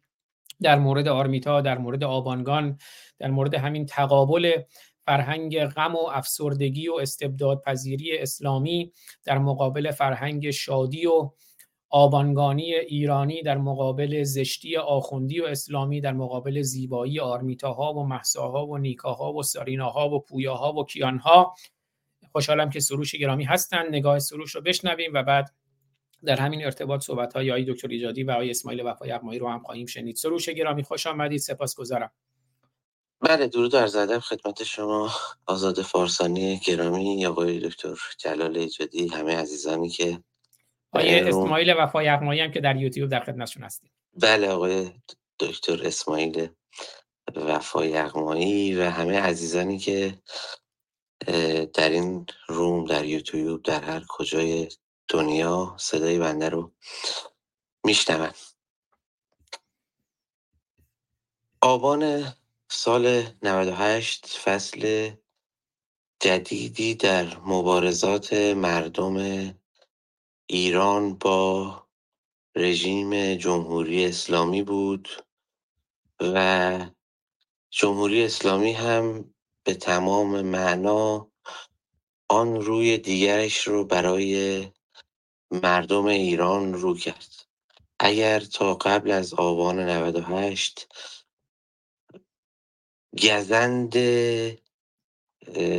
نیشگونه جمهوری اسلامی رفتارهای ضد مردمی رژیم جمهوری اسلامی برای همه مردم ایران یا برای اکثریت مردم ایران رو نشده بود و این رژیم ضد مردمی رو رفتارهای انسان ستیزانش رو ندیده بودند.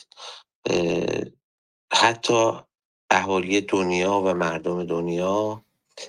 بعد از آبان 98 ماهیت ضد مردمی انسان ستیزانه و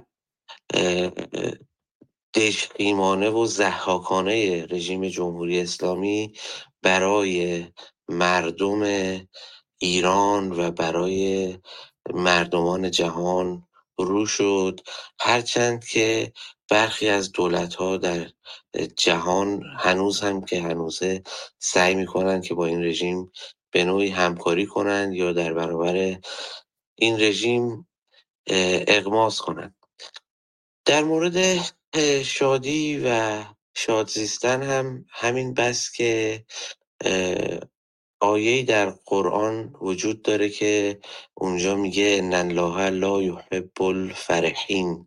خداوند انسانهای شاد و فرحناک رو دوست نداره و اساسا مذهب یا شریعت اسلامی به ویژه در مذهب شیعه ما شاهد این بودیم که به جای بزرگداشت و پاسداشت شادی شاد زیستن و زندگی شادمانه زندگی غمناک و زندگی دردناک و نفی زندگی راحت حتی در دنیا رو به مخاطبین خودش ارائه کرده و سعی کرده که به این وسیله مردم رو مردمی که به این مذهب یا به دین اسلام یا به خصوص مذهب شیعه گرایش پیدا می‌کنن رو از این منظر مورد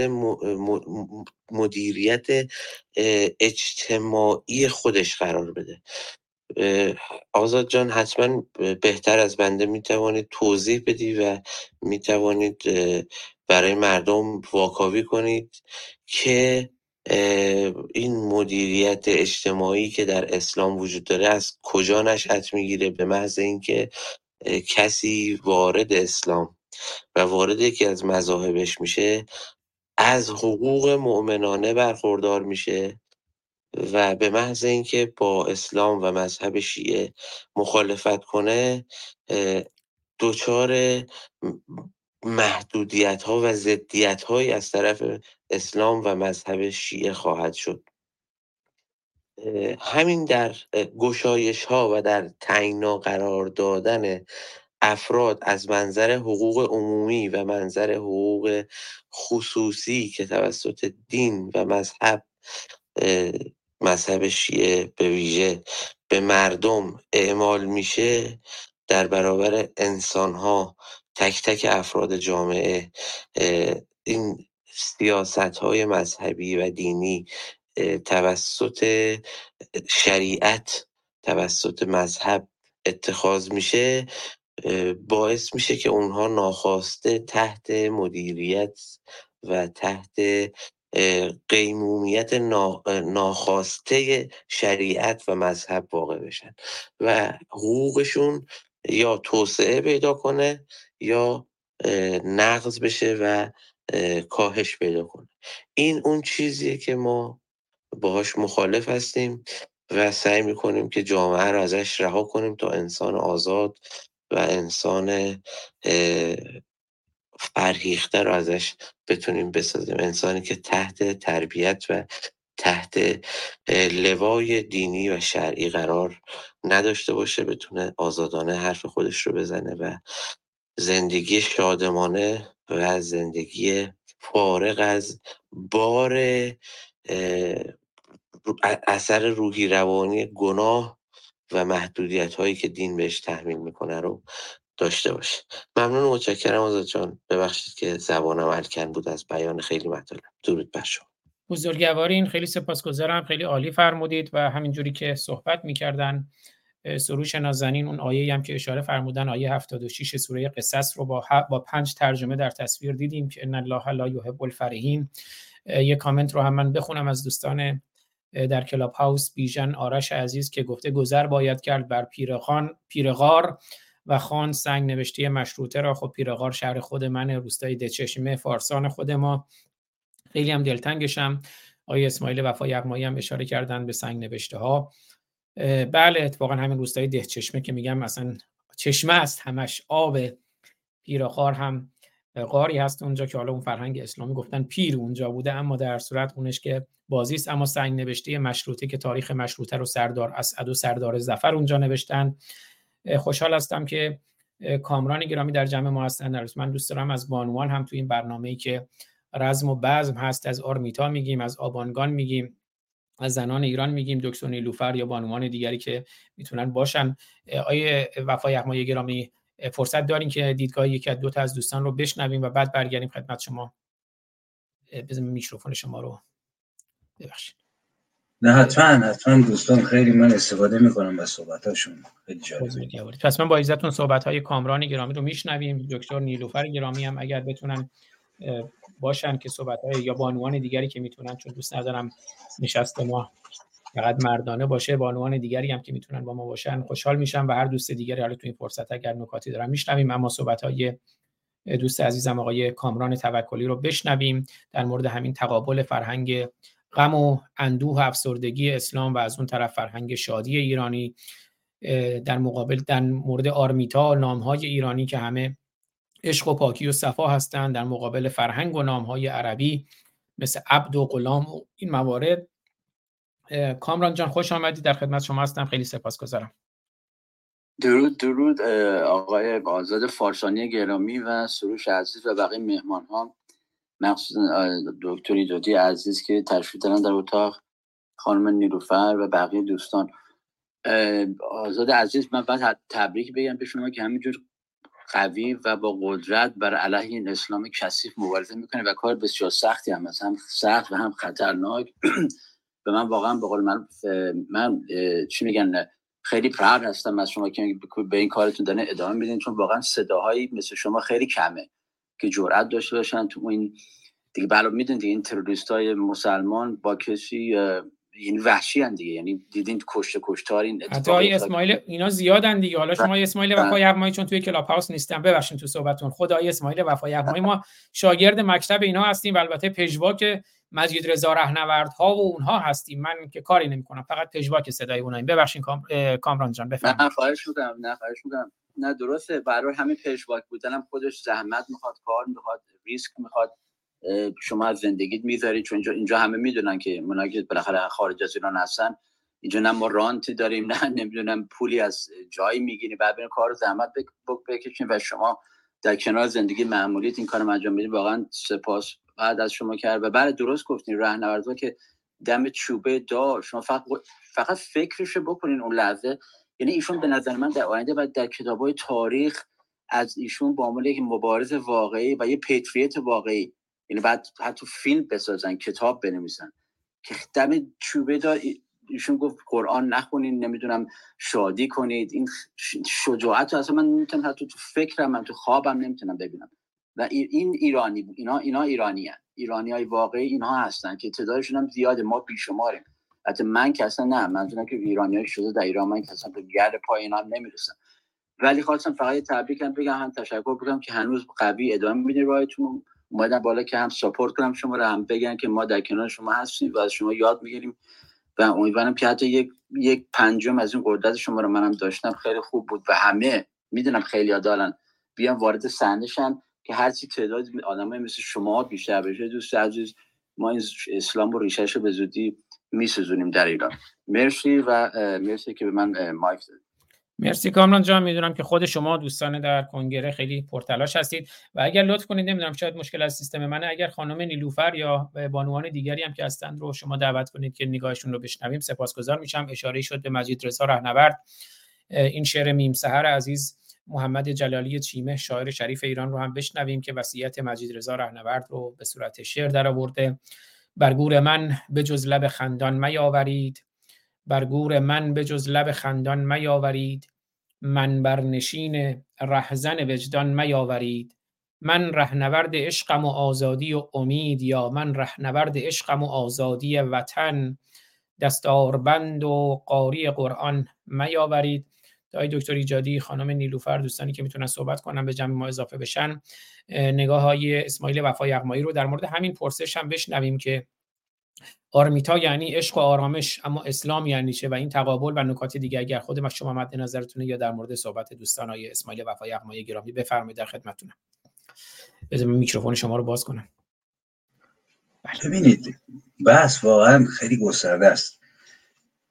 آرمیتا این دوست عزیزمون گفت شهامت. من خودم در آستانه هفته سالگی من شهامت رو از این نسل نو دارم یاد می‌گیرم. پنهان نمی کنم من تو زندگیم کمتر ترسیدم. جایی نداره. و خطاب با آخوندان میگم در رابطه با ملت ایران در رابطه با آرمیتاها جان چه باشد که فدای قدم دوست کنم؟ این متاعی است که بی سر و پایی داره باعث افتخاره که ما این جان رو که فرصت این رو پیدا کردیم که من فرصت پیدا کردم که 54 سال بسرایم که از این 54 سال 50 سالش رو در رابطه با مردم سرودم بیش از دو سه هزار شعر و نوشته. بنابراین حراسی نیست از اینکه یک ابله یک اینا فراوونن من بارها گفتم گفتم ما یک جزیره ای بودیم در میان اقیانوسی از سم و دروغ و خرافات آخوندی. منتها این جزیره بزرگ شده. جزیره جزیره سابق جزیره زمان کسروی نیست. زمان علی دشتی نیست که یادش به خیر آقای احمد احرار که تا دو سال قبل فرصت این رو داشتم که من گاه این بزرگان رو ببینم مثل آقای احرار مثل آقای ناصر امینی مثل آقای سیروس آموزگار تعریف می‌کرد می‌گفت که علی دشتی رو وقتی دستگیر کردن یه روز من با خلاصه کلک رفتم تو بیمارستان. به من گفت که احمد برام سیانور بیار. تو نمی‌دونی با من چی کار کردن اینا. دارن زارکشم می‌کنن. و گفت روز بعد علی آقای دشتی فوت کرد. یا کشتنش. ببینید اینها کم بودن جزیره ولی الان جزیره بزرگ شده. جزیره ما جوان ها اومدن دلاوران اومدن زیبایان اومدن آرش ها اومدن. و ما وحشتی نداریم.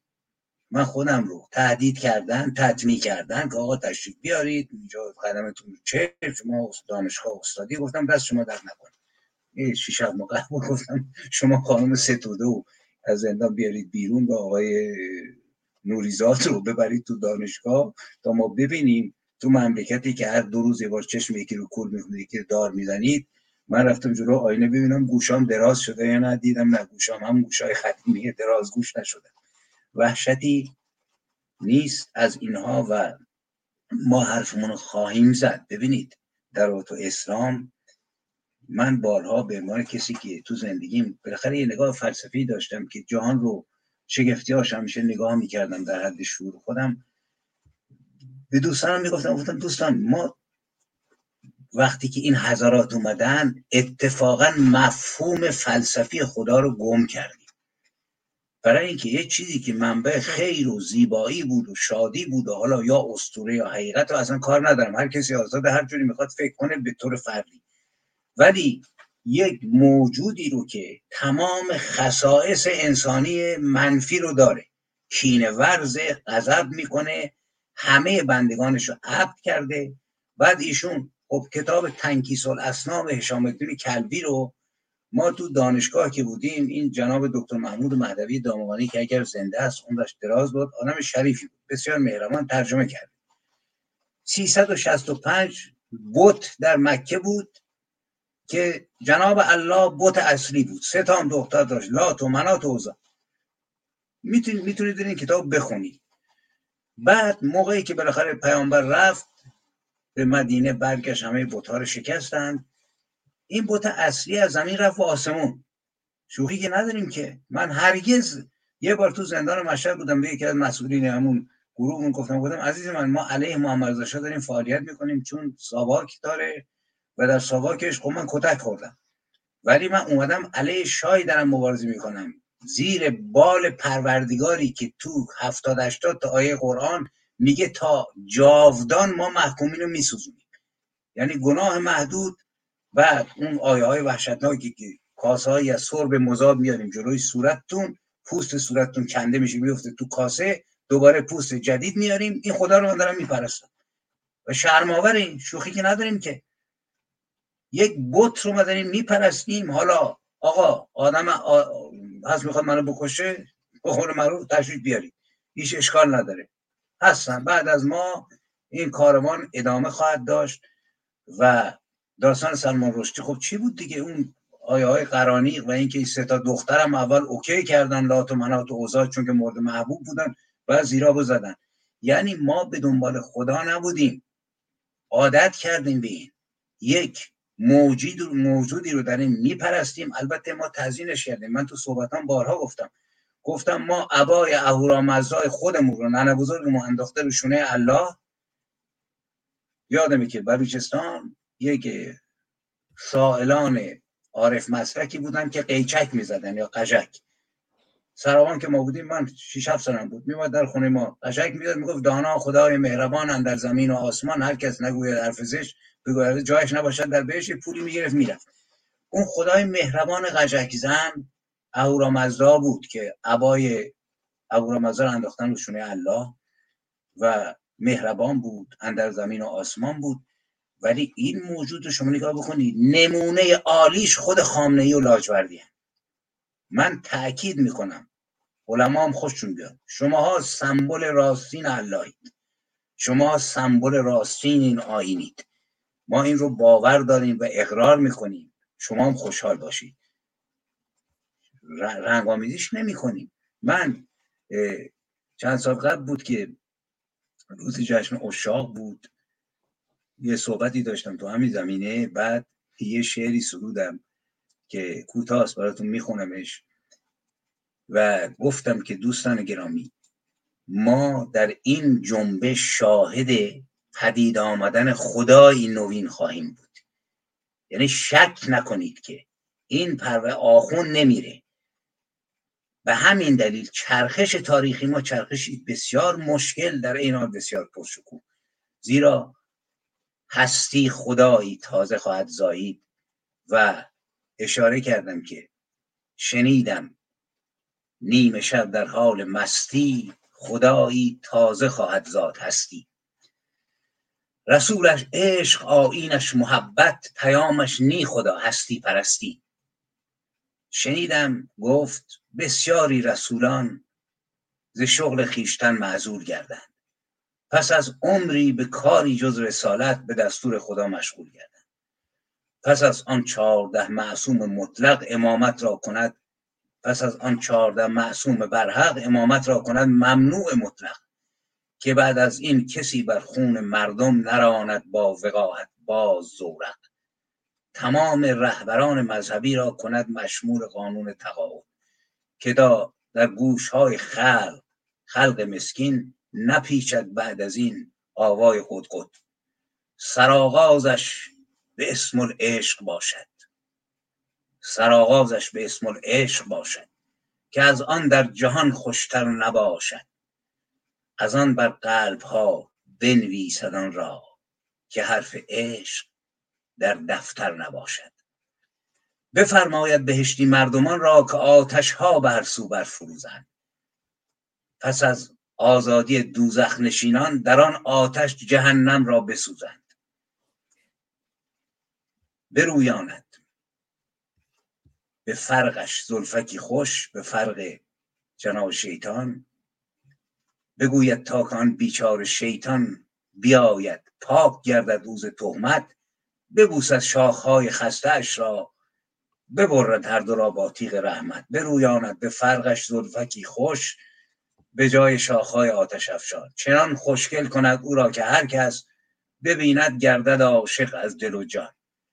نشیند نشاند در کنار خیش او را پس از صدها هزاران سال دوری. بگوید وقت دامادی شیطون. تو آدم میپسندی یا که هوری دهد دست ورا در دست آدم نهد دست دیگر در دست حوا. بگوید بعد از این با هم بر این خاک ستایی جانشین از جانب ما. نه تنها آدمیت هست لازم که باید گاهگاه شیطنت کرد وگرنه اف و رحمتهای ما را باید یک سره خرج ننت کرد. پس از پایان هر کاری که باید نهان گردد خدا در ذات هستی که تا دیگر نماند مذهبی جز محبت عاشقی هستی پرستی. این در خدایی است که بعد از این جانور بر خواهد آمد و در ذات هستی محو خواهد شد و ما می‌رسیم به حرف گرامی بزرگمرد اسپینوزا که میگه جهان و خدا یکیست. جدا نیست اصلا. و پاپ رو اینجوری محکوم کرد. گفت شما که میگه خدا رفته یه گوشه نشسته پس محدوده.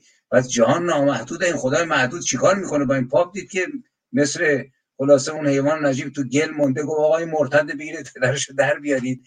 از دانشگاه بیرونش کردن و بیچاره رفت دنبال همون عینک تراشیش تا آخر عمرش هم عینک تراشید تو 40 سالگی هم مرد.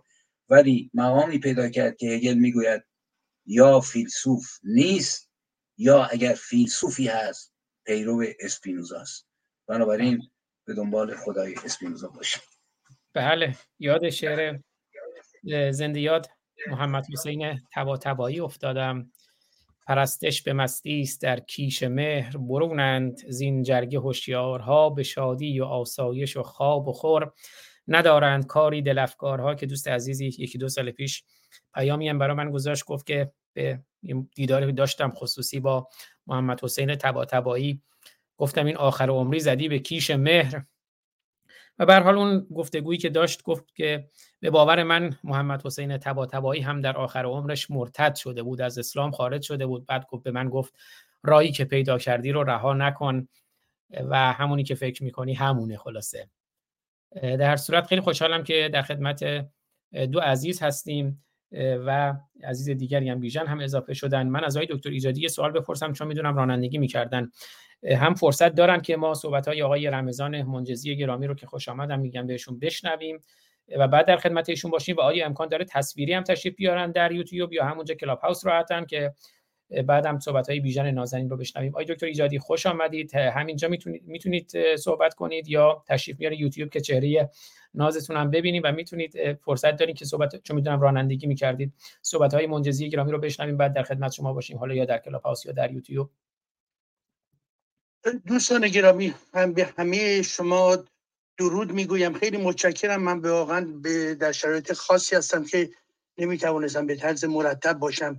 و حدودا یک نیم ساعت دیگه هم یک برنامه تلویزیونی دارم و بنابراین در ابتدا صحبت جناب آقای منجزی رو میشنوم. بعد چند دقیقه با شما خواهم بود و پس از این من شما رو ترک می‌کنم به خاطر اینکه حدودا پنج شیش دقیقه یا ده دقیقه به شیش من از در جای دیگری باید باشم. بنابراین به این خاطر هستش که شما رو ترک می‌کنم و به دوست گرامیم وفا یغمایی عزیز درود می‌گویم و بنابراین صحبت هایی رو که تا این لحظه انجام شد رو گوش کردم ولی کم برها نمی‌توانستم به لحاظ شرایطم صحبت بکنم.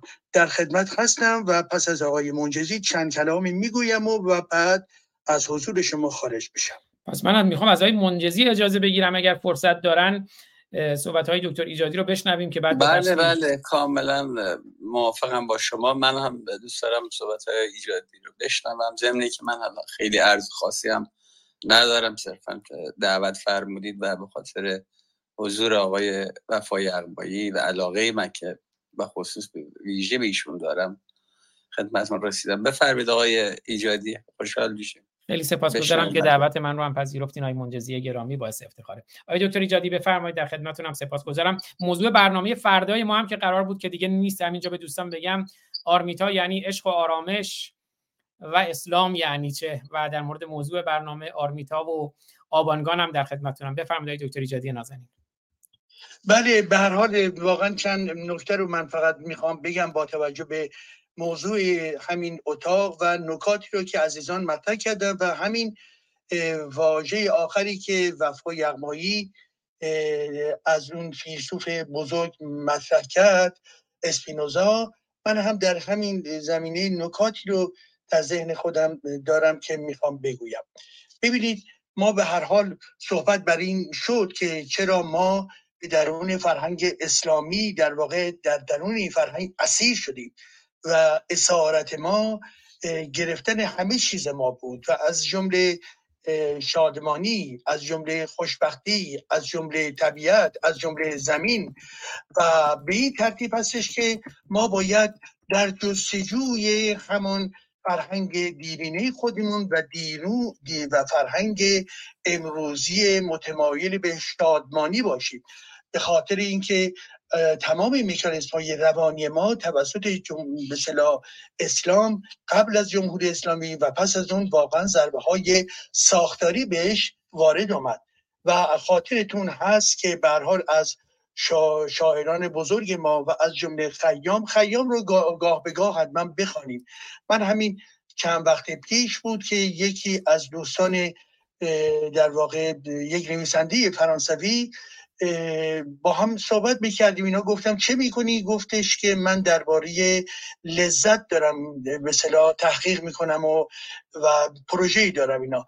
گفتم که خب حالا که تو درباره لذت داری کار می‌کنی آیا خیام رو می‌شناسی؟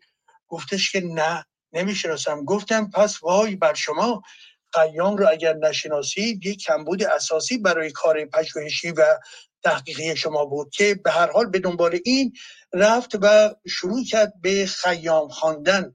و این خیام خواندن برایش یک دنیای جدیدی رو به وجود آورد و از جمله دوباره وقتی همدر دیدیم گفت فلانی برای من یک دنیای بسیار بزرگی رو باز کردید و تمام زمینه های پژوهشی من رو به مجرای دیگری کشاندید و این شخصیت با توجه به هم جنبه علمی کارش در زمینه تقویم در زمینه ستاره شناسی و غیره.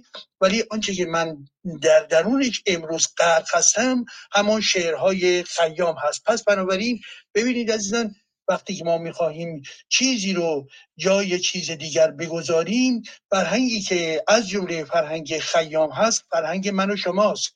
و این رو باید شما در جای دین اسلام بگذارید در جای روایات و و این گونه خرافه پرستی ها بگذاریم و به همه مردمانمون بگوییم و تاکید بکنیم. و وقتی که خاطرتون هست می‌گوید گویند بهش با آهور خوش است من می‌گویم که آب انگور خوش است. این نقد بگیر و دست از آن نسیه بدار که آواز دهل شنیدن از دور خوش است. این خیلی معنای خیلی جالبی به هر حال داره و ما می‌دانیم به لحاظ چی؟ به لحاظ مجموعه فرهنگ اسلامی که اومد در ذهن ما و پیوسته پیوسته مسئله دوزخ و مسئله بهشت و مسئله شادمانی که در درون بهشت آقایان می‌تواند باشد و همراه در واقع نوعی روسبیگری که می‌تواند همراه اون باشد و بنابراین جهان جهان اندوه جهان گناه. پس بنابراین در جهان کنونی انسان هرگز نمی‌تواند به شادمانی و خوشبختی برسه. و خاطرم هست که از جمله فیلسوفانی که در راستای همون کارهای مربوط به در زمین فلسفی صحبتی می‌کرد یعنی از جمله فیلسوفان روبرت میسرایی هست.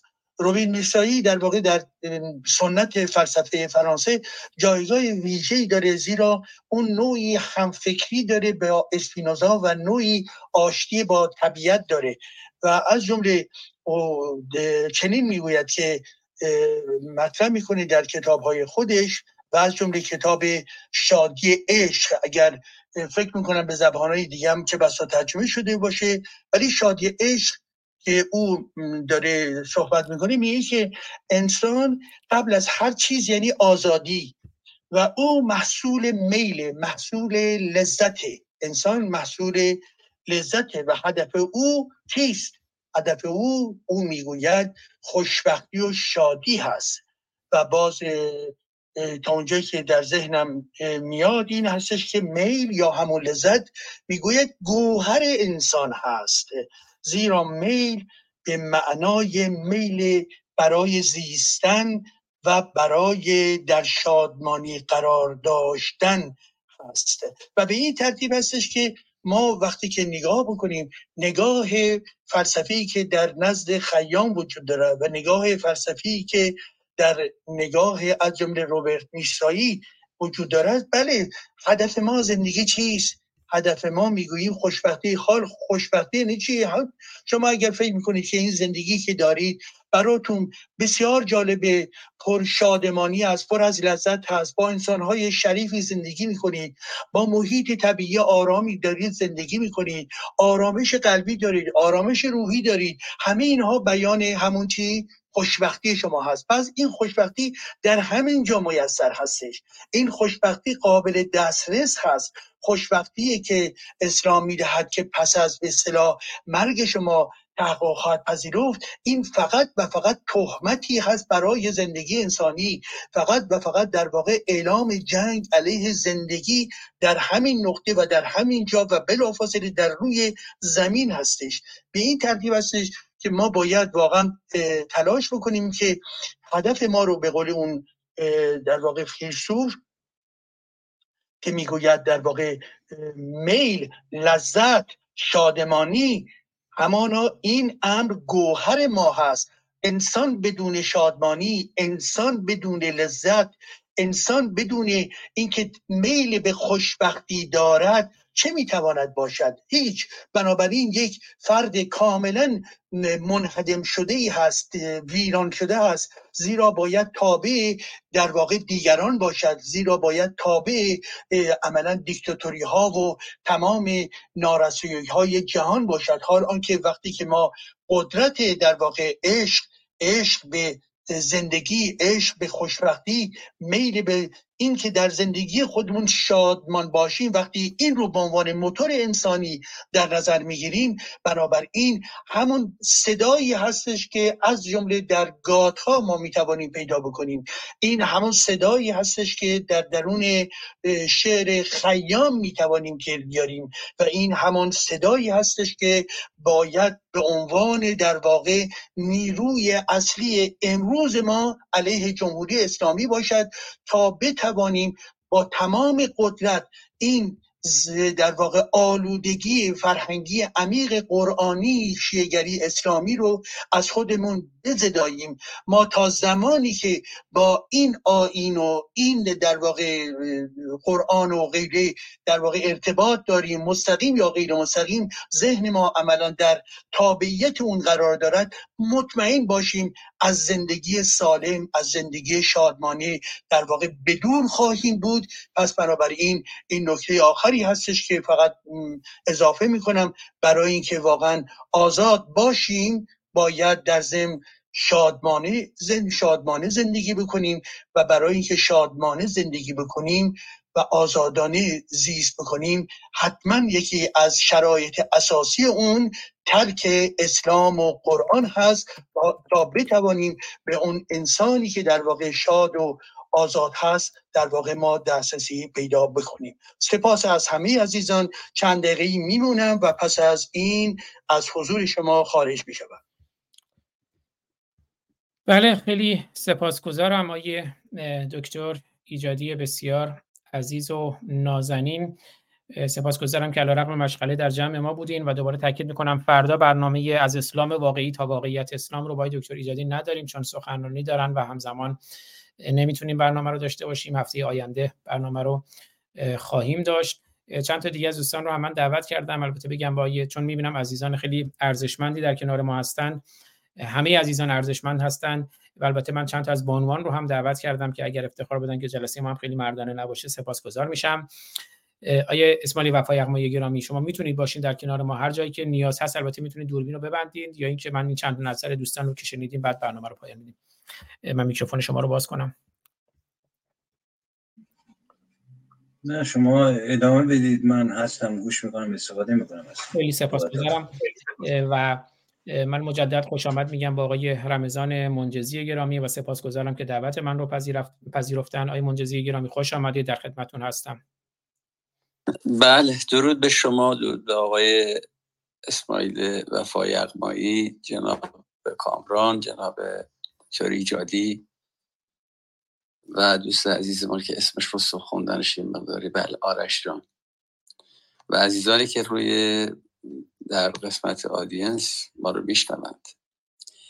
من به واقع می‌خواستم یه سوال بکنم حالا هم از آقای وفای اقمایی و هم از آقای ایجادی چون من آقای وفای اقمایی رو سال هاست که دنبال می‌کنم و از علاقمندان ایشون هستم با خصوص در مباحث تاریخی که ایشون خیلی به تفصیل به مقاطعی از تاریخ ایران پرداختند.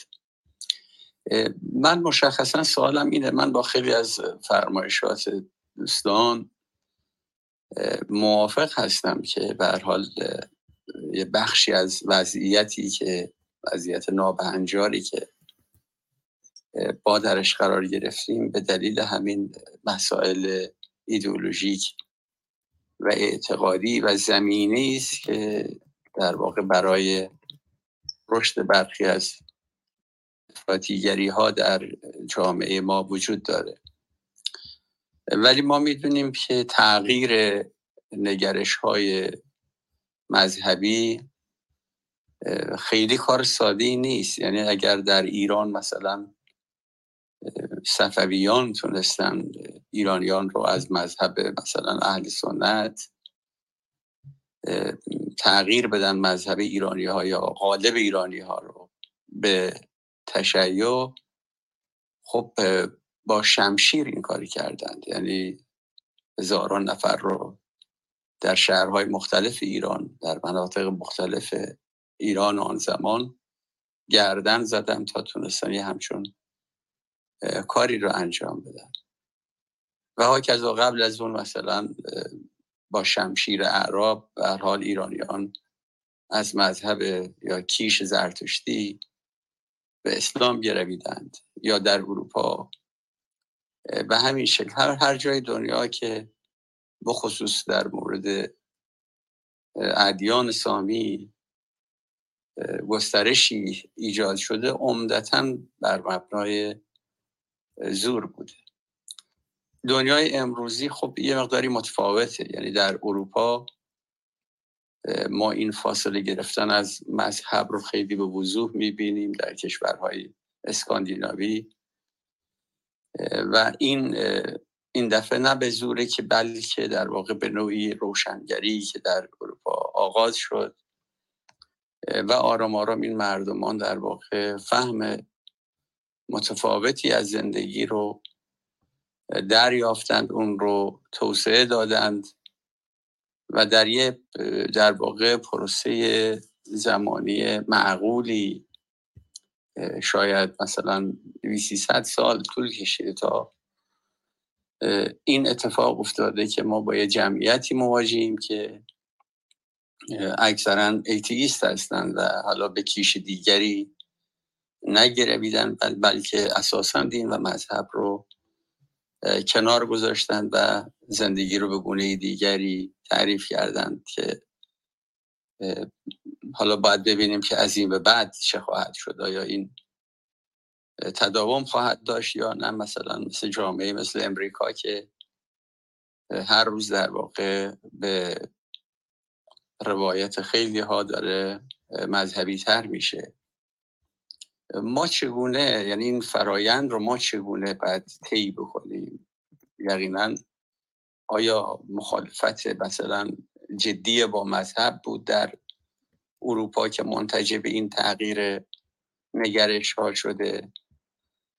یا اینکه نه مثلا اونها به حال بیشتر در واقع در یک فضای اثباتی که زندگی رو به اصطلاح اونجا تجربه کردن زندگی بدون مذهب رو تجربه کردن و آروم آروم نهادهای مذهبی رو کم رنگ کردند به اینجا رسیدند. می‌خوام اینو بگم که آیا آنچه که امروز به حال در جامعه ایران به اصطلاح بیشتر مورد توجه قرار گرفته که آقا این مذهبه که اجازه نمیده به عنوان یک معلفه بسیار بسیار قوی که جامعه اون تغییر درونی رو به سمت زندگی در واقع به سمت ارزش گذاری معلفه های زندگی به پیمایت آیا این رو سوال اصلی و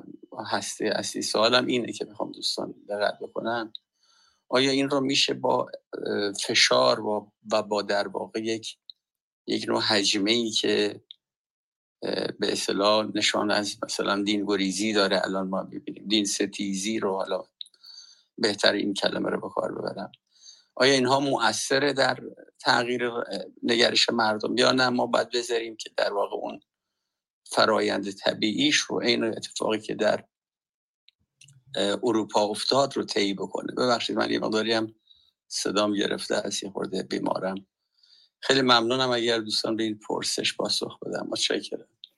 خیلی سپاسگزارم از شما یه منجزی گرامی و همین جوری که آقای منجزی صحبت می‌کردن.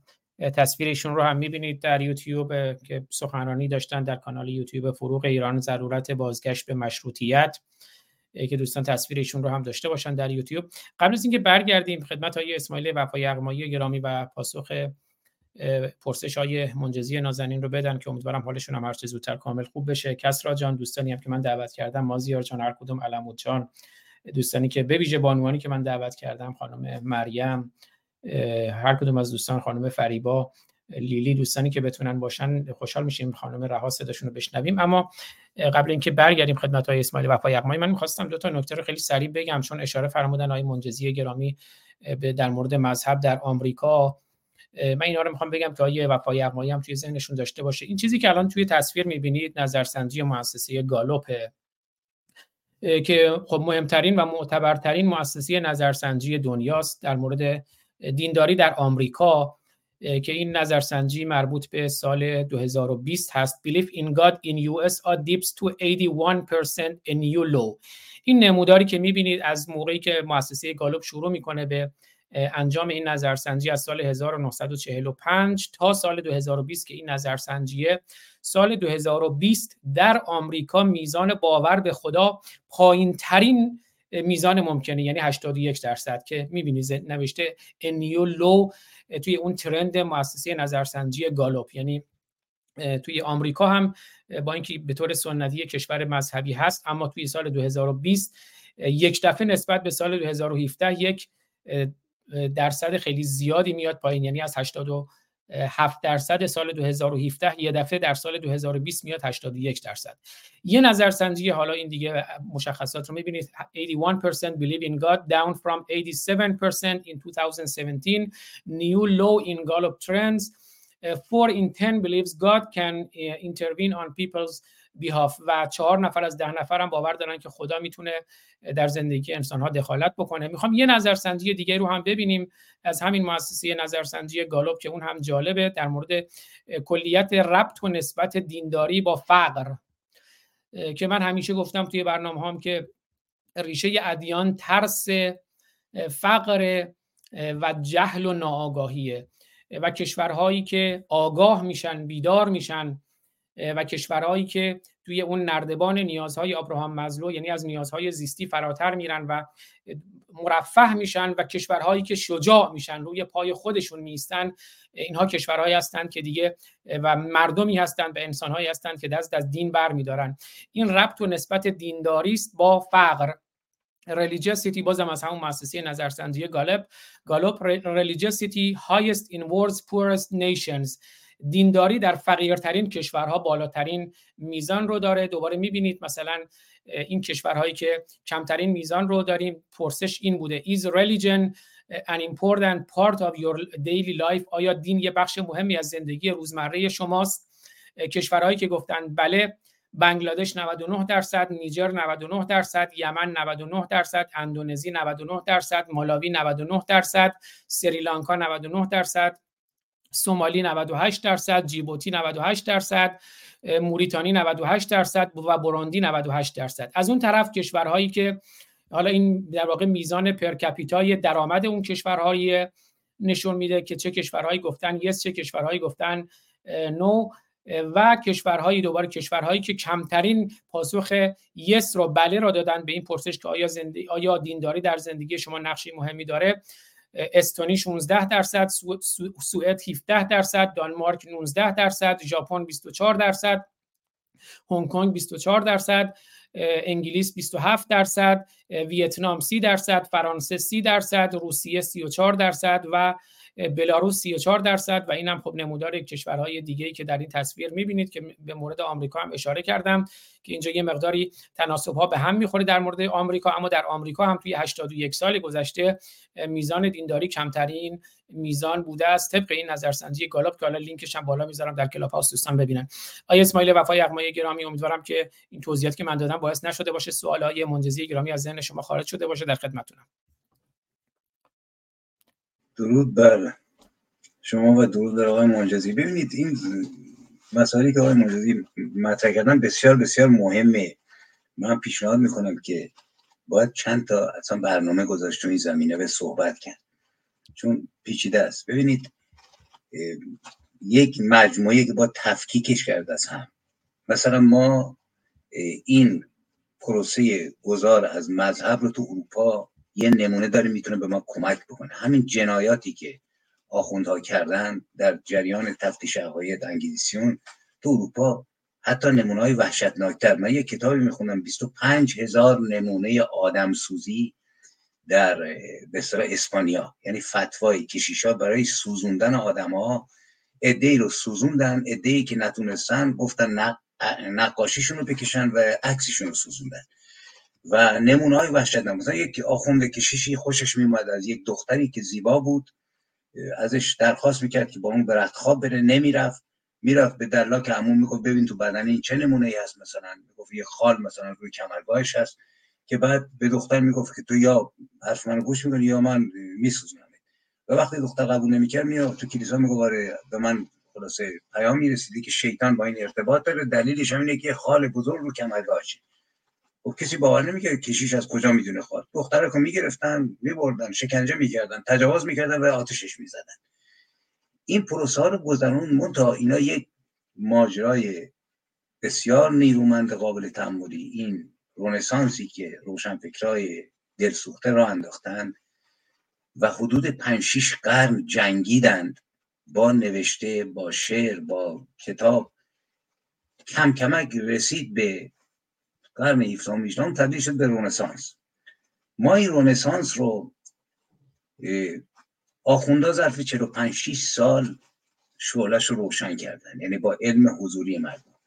ولی مقوله مذهب همطوری که دوستمون گفت پیچیده تر از این حواست ببینید مذهب اگر مسئله شخصی افراد باشه فقط شخصی ها یعنی همینطوری که من رنگ لباس رو انتخاب می‌کنم یا غذایی که دوست دارم و دخالت در قوانین اجتماعی نکنه می‌تونه وجود داشته باشه وجودم خواهد داشت. نمونه مثال می‌زنم از کتاب هفت صدا مصاحبه خانم ریتا گیبر با هفت از قولهای ادبی جهان. من جمله پابلو نرودا گابریل گارسیا مارکز اینفانته و بقیه. این موقعی که با مارکز صحبت می‌کنه میگه که نظرتون در مورد خرافات چیه؟ میگه خرافات یک مقوله زیری ظرفی که درش بسته است ولی تاثیر عملی داره. بعد مثال می‌زنه میگه فلان کشاورز مکزیکی که می‌خواد بره مثلا که زمینش شخم بزنه دم در خونش نل کوبیده دستش می‌کشه رو نل احساس انرژی می‌کنه. به طور عملی با نیروی بیشتری کار می‌کنه و شخم می‌زنه گندم بیشتری به دست میاره. مسئله شخصیش. ولی همین اگر بخواد وارد قانون بشه وارد سیستمی بشه که الان تو ایران حاکمه.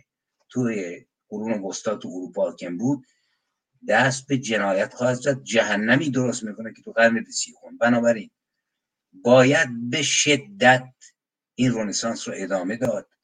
افشاگری کرد بدون خشونت. چون ببینید دست ها پره. این خدایانی که آخوندها کشیشا دارن علم می‌کنن علم می‌کردن مثلا کلیسا قبلا. الان اینجوری نیست. تو انگلستان مثلا آدم میره دو سومی کلیسا رو کردن کافیشا اجاره دادن محل خوردن نمی‌دونم آبجو و قهوه و خلاصه صحبت و گپه. کلیسا نرم عمل می‌کنه. یا توی فرانسه که آدم میره می‌بینه که کلیسا قدرت قانونگذاری که نداره که. مثلا مجسمه یکی از این پاپ ها رو فکر کنم این پاپ لهستانی که خیلی محبوب بود تو لیون بود یا یه شهر دیگه گذاشته بودن تو میدون شهر. یه هفته بعد یک جماعت عظیمی که نصفشون هم کاتولیک بودن رفتن گفتن مجسمه رو بردارید. ما کشور سکولار و لائیکیم و مجسمه پاپ جاش تو میدون شهر نیست. باید ببرید تو کلیسا. اینجا جای مجسمه قهرمانای ملی ماست. ببینید جامعه بیچاره رشدی می‌رسه. ما باید این رو دنبال بکنیم به خصوص باید این رونسانس به صورت یعنی این خلا رو باید با چیزهای درست پر کرد.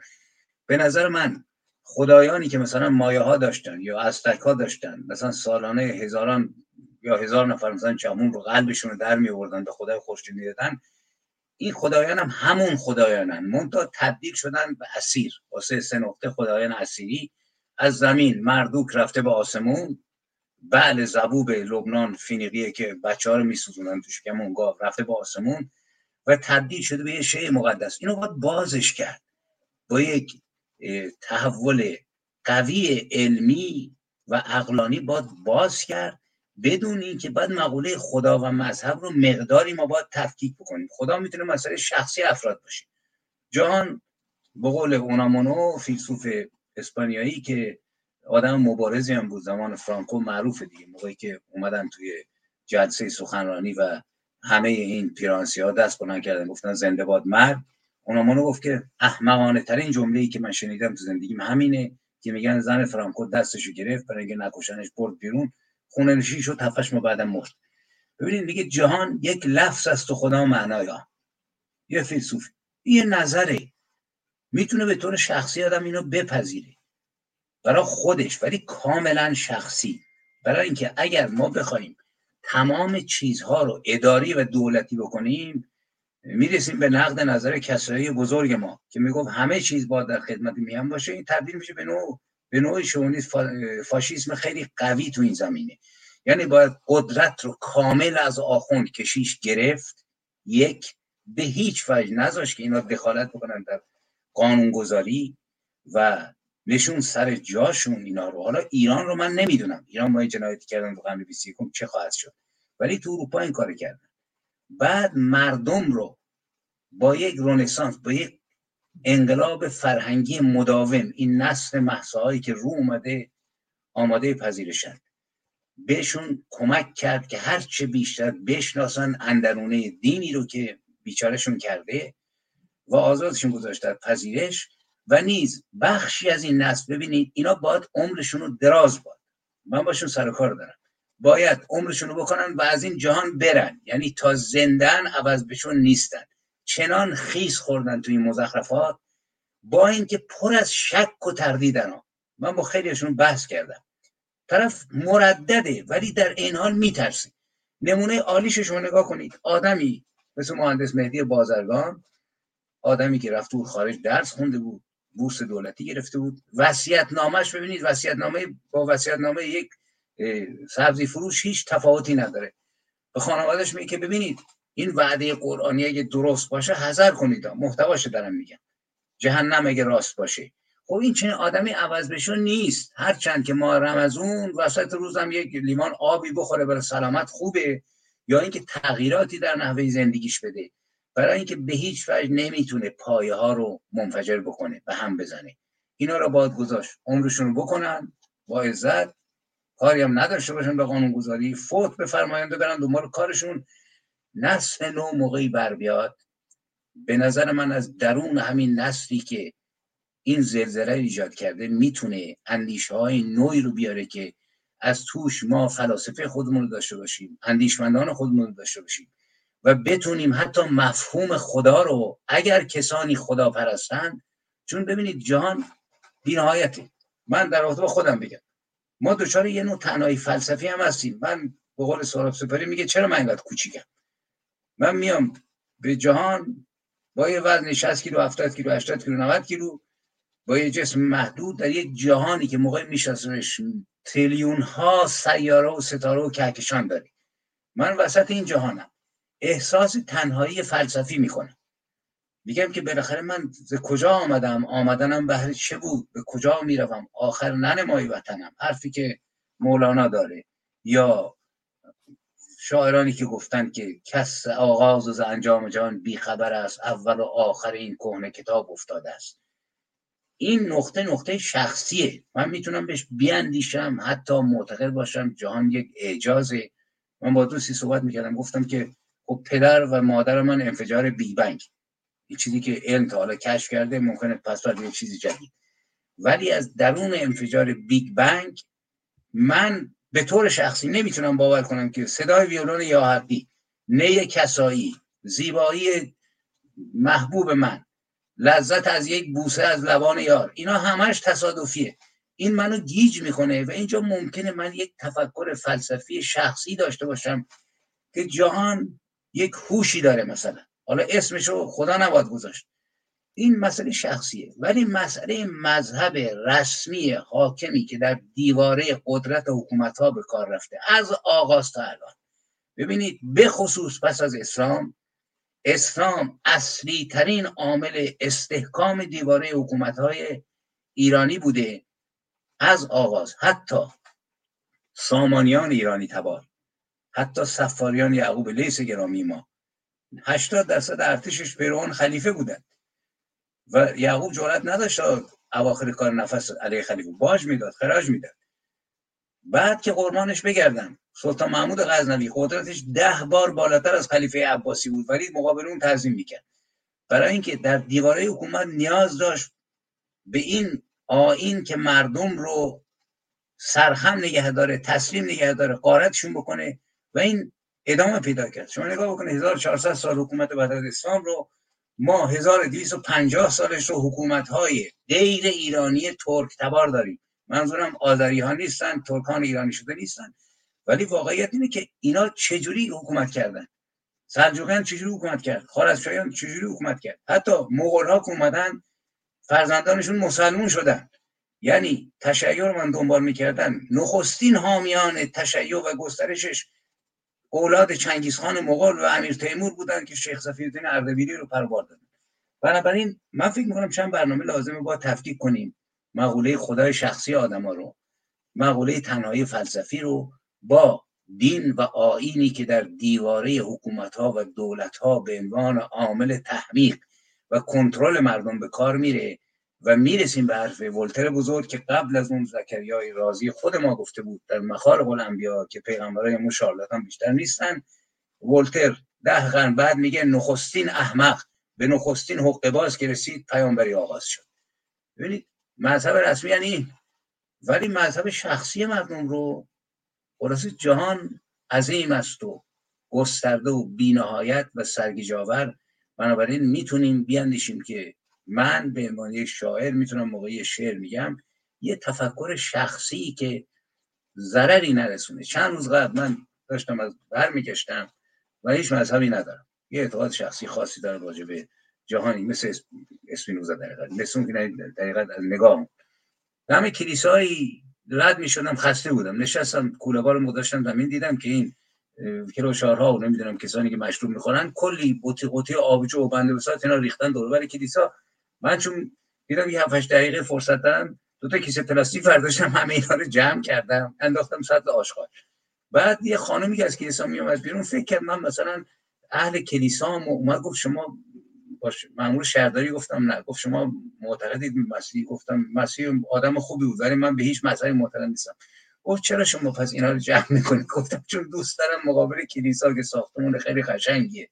منم گاهی میرم توش میجا از آرامشش استفاده می‌کنم تمیز باشیم منو بغل کرد بوسید و منم صد اینا رو انداختم اون تو.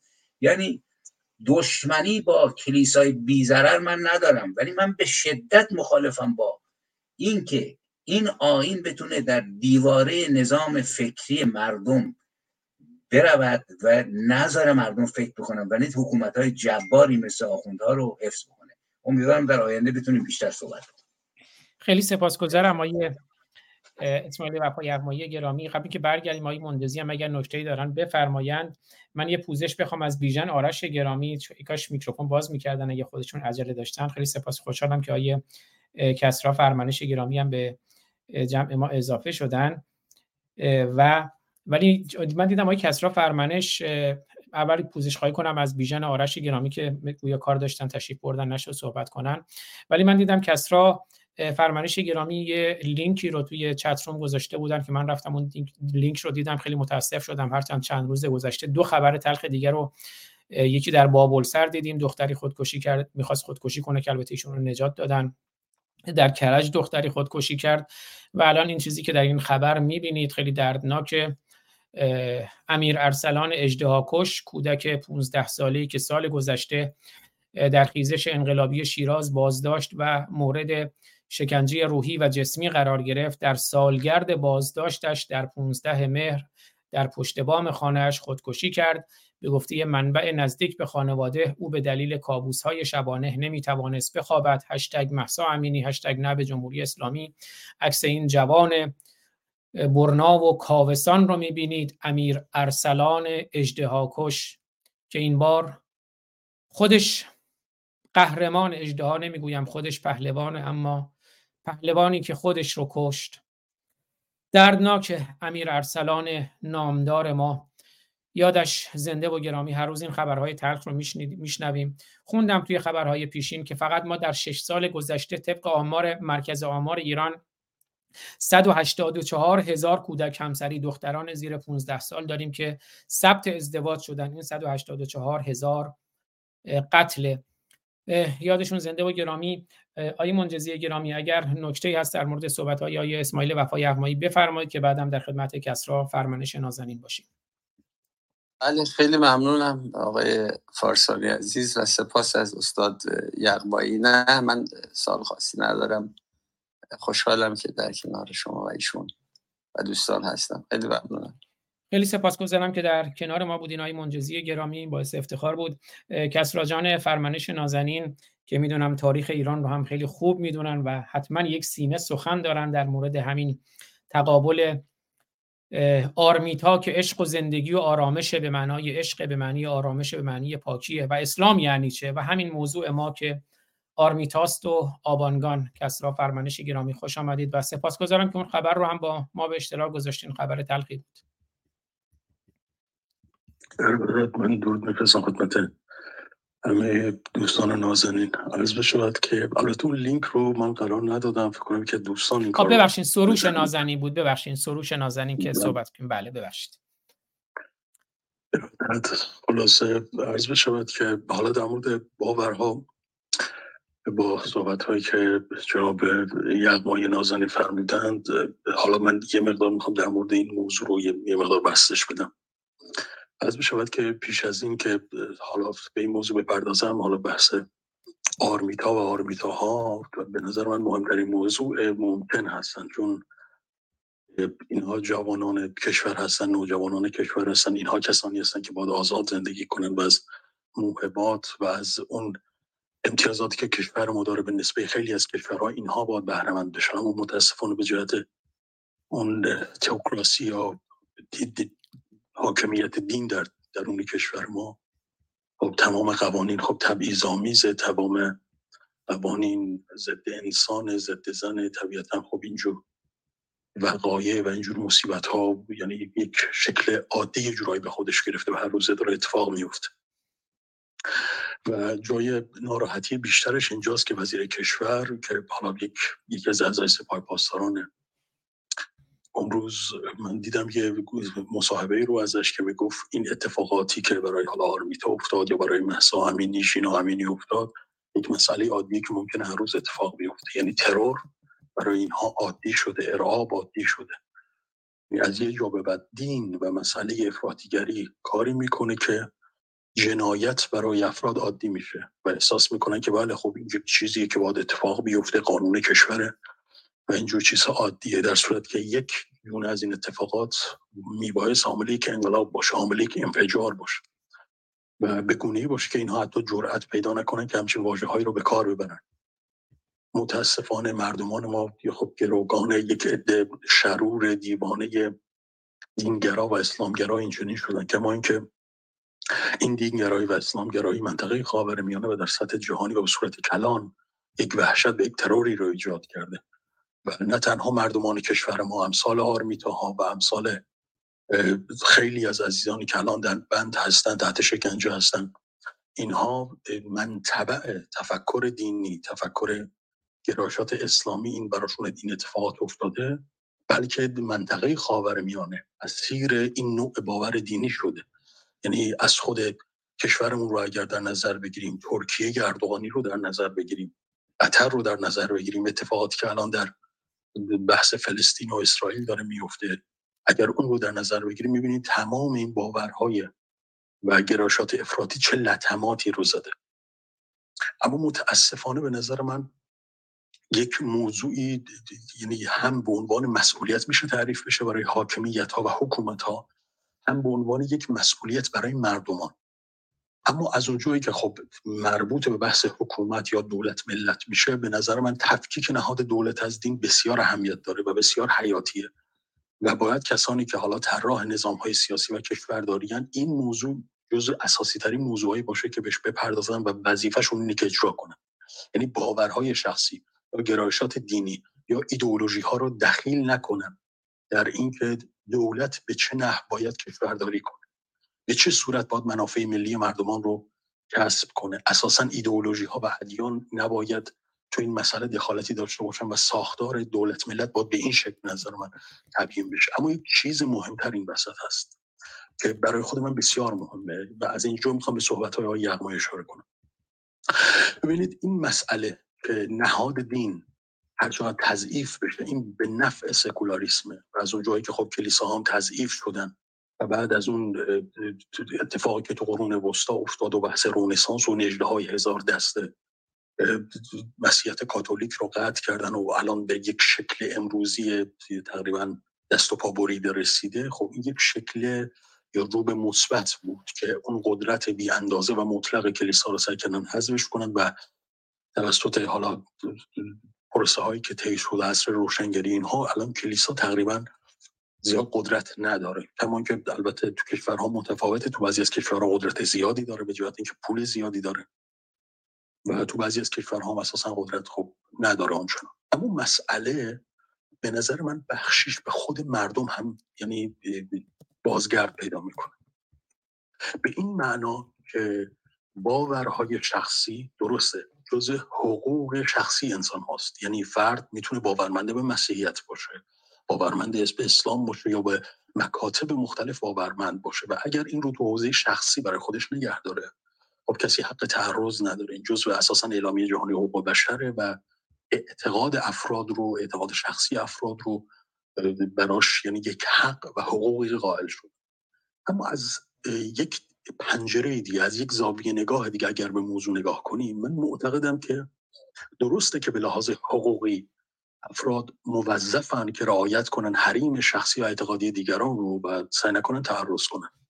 اما اگر به صورت تئوریک به ماجرا نگاه کنیم من معتقدم که عقاید شخصی انسان ها می‌تونه به عنوان یک بیسی در نظر گرفته بشه برای اینکه یک نتایج اجتماعی و پیامدهای اجتماعی داشته باشه.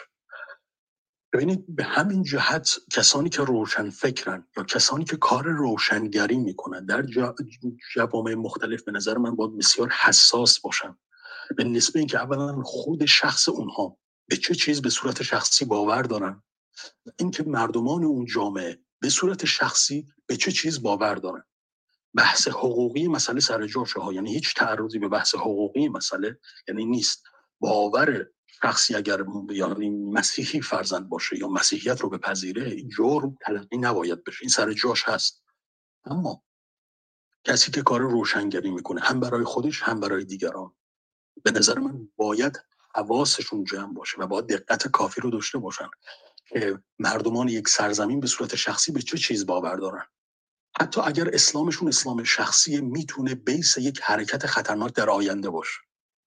اگر دینشون دینیه که فرزن حالا یک مسیحی کنترل شده است یک مسیحی دست و پا قطع شده است که فرزن خیلی مینیمالایز شده خیلی حداقلیه و در ذهن این هاست این می‌تونه برای حرکت های آتی یا برای دیدگاه های اجتماعی یا سیاسی خطرناک باشه اگر اشتباه باشه. به چون ما ببینید اگر کسی بپذیرد که می‌توان اعتقادات بدون بیس و پایه اعتقاداتی داشته باشیم که بدون شواهد و اسناد باشه این می‌تونه مقدمه این باشه که در آینده یک سری اعتقادات سیاسی یا یک سری اعتقاداتی در مورد موضوعات مختلف که مربوط به جامعه و کشور رو بپذیره بدون اینکه شواهد و اسنادی براش داشته باشه. مد نظر اینه ذهن وقتی خام شد از ناحیه ادیان حتی به صورت شخصی این می‌تونه مقدمه این باشه که در آینده همین ذهن خام بشه توسط یک پوپولیست. توسط کسی که عوامگراست و تو صحنه سیاست داره فعالیت می‌کنه. به همین جهت هستش که به نظر من خیلی از افرادی که گرایش به باورهای مذهبی رادیکال در آمریکا داشتن به شدت به آی ترامپ که یک پوپولیست عوامگراست به شدت یعنی گرایش داشتن. حالا لزوما بین اینها ارتباط همیشگی نیست. اما مسئله اینجاست که این می‌تواند مقدمه باشد. این می‌تونه یک بیس و بنیادی رو تعریف کنه برای ذهن یک باورمند که باور شخصیه. اما در آینده این ذهنی که باورهای شخصی رو بدون شواهد و اسناد پذیرفته این ذهن آماده شده برای اینکه باورهای مختلف رو هم به همین شکل حتی در حوزه سیاسی و اجتماعی هم بپذیره. به همین جهت من احساس می‌کنم که کسی که کار روشنگری می‌کنه یا کسی که دغدغه اجتماعی داره برای باور شخصی افراد هم که به نظر من باید خیلی توجه کنه و خیلی از باورها رو به بهانه یا به دلیل اینکه باور شخصیش یعنی نمیشه در نظر نگیره و بهش بی توجه یعنی حرفی که من بهش اعتقاد دارم این بود خلاصه دیگه. مرسی آزاد جان و خیلی سپاسگزارم از شما یک کسرا فرمانش گرامی. همینجوری که فرمانش صحبت می‌کردن ما تصویر کتاب ایشون رو در تصویر دیدیم. کتابی که اخیرا منتشر کردند در مورد انقلاب زن زندگی آزادی که من یک بار دیگه بیارم روی تصویر که تو برنامه پیشینم که با دکتر ایجادی بود در مورد این کتاب صحبت کردیم که خدای دکتر ایجادی هم کتابی در همین مورد انقلاب زن زندگی آزادی دارند ولی این کتاب رو به صورت کتاب گویا هم دوستان در آوای بوف در کانال یوتیوب و کانال تلگرام آوای بوف منتشر کردن. طرح جلد کتاب رو می‌بینید. زن زندگی آزادی که یه تحلیلی است از این کتاب. از انقلاب زن زندگی آزادی که به صورت کتاب صوتی هم آوای بوف منتشر کردن. من خیلی امروز دوست داشتم بانوانی هم صداشون رو بشنویم نشد. خانم گنجی هم خدمتون می‌رسم. آیه منجزی گرامی. خانم رکسان گنجی هم هستن در کنار ما. من ازشون دعوت کردم. اون هم صحبت کردیم ولی فکر کنم امکان صحبت ندارن. اگر حداقل یک بانو صحبتاشون رو بشنویم در این مورد. باعث افتخار خواهد بود. آیه منجزی گرامی گویا نکته داشتیم؟ بفرمایید پوزش می‌خوام. بله من خواستم که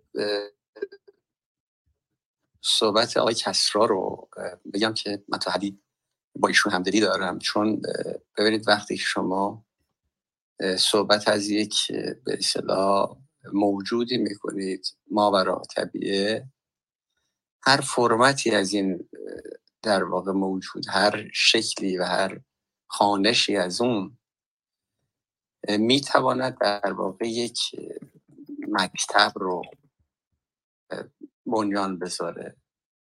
مثلا ممکنه من شما و اساسا اصلا مذاهب همینجوری به وجود اومدن. اصلا ادیان همین شکلی به وجود اومدن. مثلا ابتدا چند خدایی بودن خدایان مختلف. حالا یه خدای برتری بر دیگران پیدا می‌کرد و تا نهایتا بشر رسید به تک خدایی. که تک خدایی؟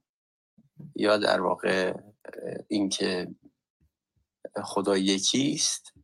اتفاقا جایی است که مشکلات بیشتری شروع شد. یعنی ربدن در چند خدا باوری یه نوع تکسر بود و این تکسره در دلش در واقع به اصطلاح یه نوع رواداری هم شکل می گرفت یعنی شما میپذیرفتی که تو یه خدایی داری یه کسی دیگه هم یه خدای دیگه داره.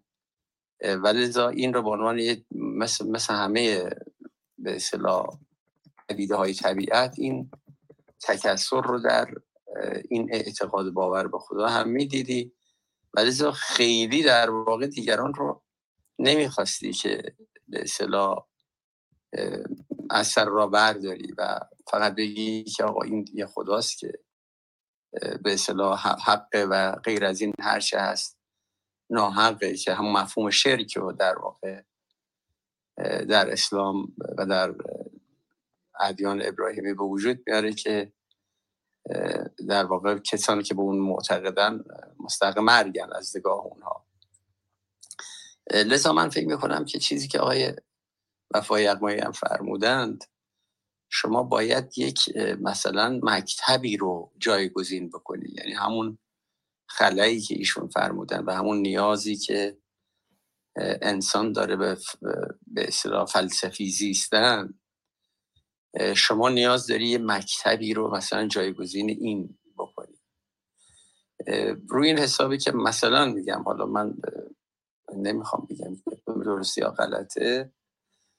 دارم توصیف وضع موجود می‌کنم. مثلا وقتی که خدا ناباوری به عنوان یک مکتب ارائه میشه یه جوری در واقع آدم هایی که متوسل به اون میشن یه جای پای محکمی پیدا می‌کنن. یعنی یه در واقع چیزی رو جایگزین اون مسئله کردی و سرگردان نیستن. یعنی یه جوره در واقع دوری از اصطلاح نهدیسم میشه. من اینجوری می‌فهمم صحبت آقای کسرا رو اگر اشتباه می‌کنم بفرمایید آقای کسرا. کسرا جان بفرمایید. سلام. من موافقم. دقیقا من حتی دقیقا منظور هم بود. ببینید این نکته را من عرض کنم. مرسی از فرمایشات شما جناب منجزی ببینید دیگه مطلبی رو کلیفورد مطرح کرده تحت عنوان اخلاق باور که صحبت که کردم در همین یعنی در راستای همینه. که مطرح می‌کنه که مقاله که می نویسه ما در مورد رفتارهامون عنوان اخلاقی و غیر اخلاقی یا ارزش و ضد ارزش رو مطرح می‌کنیم. به فرض مثال وقتی عملی انجام میشه حالا متصف میشه به اینکه این عمل اخلاقی بود یا غیر اخلاقی. حالا بعضی ها معتقدن که ممکن است رفتارهایی باشن که نه اخلاقی باشن نه غیر اخلاقی بلکه فقط درست و غلط باشن حالا سر این نمی‌خوام بحث کنم. اما مد نظر اینه که ما افعال رو در اخلاقی غیر اخلاقی بعضی موقع تقسیم می‌کنیم. ایشون اومده تو این مقاله بحثی رو مطرح کرده تحت این عنوان که رفتارهای ما در حوزه ذهن ما هم می‌تونه تحت عنوان اخلاقی یا غیر اخلاقی تقسیم بشه. یعنی اینکه اگر من باور پیدا کنم به یک اعتقاد اشتباه یا یک باور غلط بدون شواهد بدون اسناد از روی دل بخواهی یا به خاطر تلقین محیط من درسته که این رفتار رو در ذهن خودم انجام دادم اما یک رفتار غیر اخلاقی بوده. به جهت اینکه تبعات اشتباهی در آینده برای خودم و دیگران ایجاد خواهد کرد. و اگر من توسط شواهد و اسناد بتونم مطالب رو موجهش کنم و بر اساس توجیه علمی یا توجیه منطقی یا توجیه عقلانی که دارم به یک مسئله باورمند بشم در این صورت رفتار من اخلاقی یعنی این دوتا رو در مقابل هم قرار داده. و عرض من هم این بود. ما وقتی به صورت حقوقی نسبت به مردمان جوامع دقت می‌کنیم اعلامیه جهانی حقوق بشر کار رو تقریبا روشن کرده. اما اگر به صورت فرهنگی به ماجرا نگاه کنیم برای اینکه اتفاقات ناگوار در آینده نیفته ما مجبوریم که حتی در مورد باورهای شخصی افراد هم به نظر من یه مقدار توجهمون بیشتر باشه. چون این باورهای شخصی است که رفتارهای آینده رو به وجود میاره. باورهای شخصی است که باعث میشه شما سوگیری های روانشناختی پیدا کنید نسبت به اینکه اگر شما به فرض مثال باور به اسلام داشته باشید اتفاق حماس و اسرائیل رو به گونه تفسیر خواهید کرد که متفاوت است با کسی که اعتقاد به اسلام ندارد. واقعه یک واقع است. انسان ها هم یک انسانن خبرگزاری های مختلف رو هم اینها دارن می‌بینن. اما چرا دو تا تفسیر متفاوت می‌کنن از یک رخداد و واقعه؟ این به جهت پیشفرض های متفاوت این انسان هاست یکی از این پیشفرض های به شدت تأثیر گذار باورهای شخصی ما در حوزه مذهبه. که باعث میشه که ما رویدادها رو به گونه های مختلف بفهمیم و تفسیر کنیم.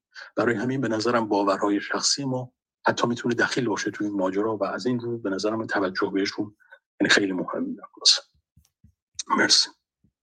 آقای فارسانی من یه سوال دیگه می‌تونم از آقای وفای یغمایی بپرسم اگر ایشون هستن توی بله هستن. آیه وفای یغمایی گرامی فرصت دارین که در خدمتون باشیم سوال های منجزی رو بشنویم. بله بفرمایید منجزی گرامی. بله حالا البته خیلی مربوط به اتاق نیست ولی کنجکاوم چون ایشون پیشینه ای داشته با تشکیلات سازمان مجاهدین خلق می‌خواستم این سوال بپرسم که اگر این سناریو رو ما حالا فرضی بپذیریم که اینها یه روزی در واقع با تغییراتی که وجود میاد هژمون کافی رو به دست بیارن برای تشکیل حکومت این حکومت اینها چه شکلی خواهد داشت؟ اگر اینو توضیح بدن آقای وفای من سپاس گذارم خیلی بله. خیلی سپاسگزارم. دموکراسی هستن و خیلی چیزایی دیگه. بله. خیلی سپاسگزارم چون تو برنامه قبلی هم توضیح دادم ولی من می‌خوام همزمان با صحبتاشون هم چند تا از عکسای آقای اسماعیل وفا یغمایی که خودشون برای من فرستادن رو با مریم رجوی با مسعود رجوی در سازمان مجاهدین خلق همزمان با این صحبت ها ببینیم که این توضیحات رو هم بدن که خیلی شفاف بارها توضیح دادم بازم حتما توضیح خواهند داد. آقای اسماعیل وفا یغمایی گرامی بفرمایید. ببینید بفرمایید. بله بله. نخست بگم که من پیوستنم به این سازمان بر اساس شناخت نبود. من خانواده فرهنگی بزرگ شده بودم که اگرم که گرایشی به مذهب داشتن به صورت آزاد بود. مثلا پدر من نه یادم تازه من هوادار مجاهدین شده بودم. عضو گروه و از از شاخهای مجاهدین. به پدرم گفتم که آقا جون شما چرا به نماز مرتب نمی‌خونید اون موقع پدر من خیلی دیر ازدواج کرد و مادرم سن بالایی داشت. بعد تو یک باغ بزرگی که خودش رسیدگی می‌کرد چند تا باغ داشت تو روستاش چون استفاده داده بود. رئیس آمار زاهدان خوش اینا بود. کشاورزی می‌کرد. گفتم بالاخره پیغمبری هست فلانی هست. بعد خنده ای کرد و اشاره کرد. گفت پدر این درخت خرما که می‌بینی من خودم رسیدگی کردم کاشتم با انگور. معجزات اینا از تمام پیغمبرها بیشتره. من کود پهن آوردم ریختن پاش ببینید خرمایی داده که همه می‌خورن انگور انگورش این شکلیه گفت این شکلی. و خلاصه این تیپی بود. ولی من اومدم دانشگاه به دنبال هویت. خب بالاخره تو شهر خودمون میشناختن من چند سالی قهرمان بوکس آموزشگاه بودم. احترام میذاشتم. اومدیم اونجا دیدیم کسی نیستیم. من کسی بودم که به قول معروف مذهبی نبودم اصلا. ولی یک سال یه سال نیم گذشت دیدم که آقا میگن اینو کشتن. شاه نمی‌دونم حنیف نژاد تیربارون کرده بیژن جزنی اینطوری شده ایکس شده ایگرگ شده مقابل جزنی هم تیربارون نشده. جذب شدم به سختی و افتادم. بعدش هم دیگه فضا می‌بره آدمو. شهید نمی‌دونم زندان فلان. تا اینکه مثل کسی تو تونل افتاده. تا سال 68 که من شکیاتم شروع شد سال 72 اومدم بیرون. و مذهب گذاشتم کنار ولی باز هم تو شورای ملی مقاومت هشت سالی بودم. فکر می‌کردم که اگر مجاهدین پیروز بشن اقلا طبقه زحمتکش و کارگر و اینا به نور و نوایی می‌رسن. ولی سال 84 اومدم بیرون به کل کندم. ببینید سازمان مجاهدین به نظر من با انقلاب محسا شانسی نداره. مگر اینکه رفرم کامل بکنه بیاد تو جبهه ملت. یعنی اسلام من اینو نظر شخصی می ما در یک مرحله چرخش تاریخی هستیم. تاریخی و هویتی. سیاسی نیستیم. جنبش مثلا به نظر من سیاه سال 57 جنبشی بود که 90 درصد مردم دنبال آخونده بودن میلانی و بروجردی و نمی‌دونم خمینی و اینا. و شاهی بود که محصور بود در ملتی که خردشون دست آخونده خودش هم نمی‌تونست تکون بخوره. و خودش هم مسلمان بود. جنبش جنبش سیاسی تحمیلی بود. ولی بعد از 45 سال این جنبش جنبش هویتی است و تاریخی و ما اولین باری است که ظرف سالهای گذشته ایران رو می‌بینیم فرهنگ ایران رو می‌بینیم اسامی رو می‌بینیم. بنابراین من دوستانه میگم هیچ شانسی برای گروه های سیاسی مگر با بازی های بین که اونم وجود نخواهد داشت. نیست. برای اینکه جنبش از درون ایرانه. و این اگرم فرزن با بیاد چنین نیروی سر کار من واقعا سوالم اینه آیا اینها واقعا معتقدن به اسلام؟ اسلامی که پنبش زده شده و دیگه خداش مشخص شده. پیامبر اسلامی که می‌خوان زن رو آزاد بکنن ببینید اینو من باز هم همیشه میگم. از نقد و بررسی است چون من تنها دشمنی رو که می‌شناسم دشمن جمهوری اسلامی و خامنه است در حاکمیته ولی با پیامبری که مینیموم 23 تا زن گرفته و ماکسیموم به قول بارون انوار 42 تا میشه زن ایرانی محسا رو آزاد کرد؟ آیا با کسانی که اومدن مملکت ما رو من می‌خوام بگم اینا اینا رو می‌فهمن یا نه؟ معتقدن. اگر معتقدن ایرانی نیستن. برای اینکه این ایدئولوژی ایرانی منظورم اینه که اعتقادی به ایرانیت ندارن. این ایدئولوژی الان روشن دیگه. از کتاب مغازه گرفته و فتول بلدان بلازری تا نمی‌دونم آثار دکتر امیر خونجی دیگه کارهای آقای علی دشتی پلو اقیانوسی که الان جاری شده چیز کوچکی است. یعنی بسیار ارزشمند. روشن همه چی. این آین تحمیل شد بر ایران. من بارها گفتم. گفتم ایرانیت نه در سازمان چریکای فدایی نه در سازمان مجاهدین. ما نمی‌بینیم. به جز اسم سازمان مجاهدین خلق سازمان چریکای فدایی. سوال اینه اینا اگر معتقد به ایرانیت بودن با چرا در سالگرد کوروش که شناسنامه ایران صادر کرد چیزی نمیگن؟ چرا بابک خورمدین نمیگن؟ در انقلاب 20 بهمن درود بر ستارخان ما شنیدیم یا باقر خان یا نمی‌دونم روشنفکران صدر مشروطیت وجود نداشت. بنابراین اون موقع شانس وجود داشت. دنبال این شانس هم بودن. ولی الان به نظر من این شانس وجود نداره با انقلاب محسا ممکنه یک ماه یا ده سال طول بکشه. یا حتی مثل جنبش محسنان چینی یه دوره شکست بخوره. ولی این جنبش جنبش تاریخی است جنبش هویتی است با ریشه ها در افتاده. شانس پیروزی وجود نداره. باید رفرم کرد باید انقلاب کرد. و این تفکر فقط اگر هم سر کار بیاد یه حکومتی خواهد بود که به نظر من متناقضه. یعنی اینا آدمای کمهوشی که نیستن که. کلی تحصیل کرده و نمی‌دونم آدمای لیسانس و لیسانس دکتراتشون من باشون زندگی کردن. ولی تو ذهنیت بسته هستین. و چنین حکومتی رو من نمی‌بینم که بیاد. یعنی واقعیت اینه که حتی رفرم نکردن این گروه های سیاسی ما موجب شده که پایه های رژیم آخوندی سفتر بشه. زیرا اگر که مثلا همین انقلاب محصارش رو نگاه بکنید در خارج کشور. من اینو واقعا اعتراف می‌کنم. این چند ماه من رنج بسیار کشیدم. زیرا انتظار داشتم که با انقلاب محصا ما شاهد اتحاد تمام اهل در حول میهن مشترک درد مشترک دشمن مشترک و تاریخ مشترک باشیم. ولی ما ندیدیم اینو. یقه همدیگه گرفتیم. این به اون فوش میده این به این فوش میده این به این تومت می‌زنه و رژیم داره عشقشو می‌کنه. یعنی اگر رفرم شده بود اگر انقلاب شده بود به نظر من ما شاهد چیز دیگه بودیم و نه اینکه من به حاکمیت برسم. منی وجود نداره. جنبش در داخل ایران هست و در داخل ایران خودش نشون میده. حالا سر و سردارش کی پیدا بشه؟ من فعلا تئوریک میگم. من از ایران درونش خبر ندارم. ولی یک ملت 85 میلیونی با نزدیک سه هزار سال تاریخ می‌تونه از درونش نیروی خودشو برآورد باید کوشش کرد که نیروی بشناسید و نیروهای سیاسی گذشتگرا هیچ شانسی ندارن نه چپ نه راست نه میانه.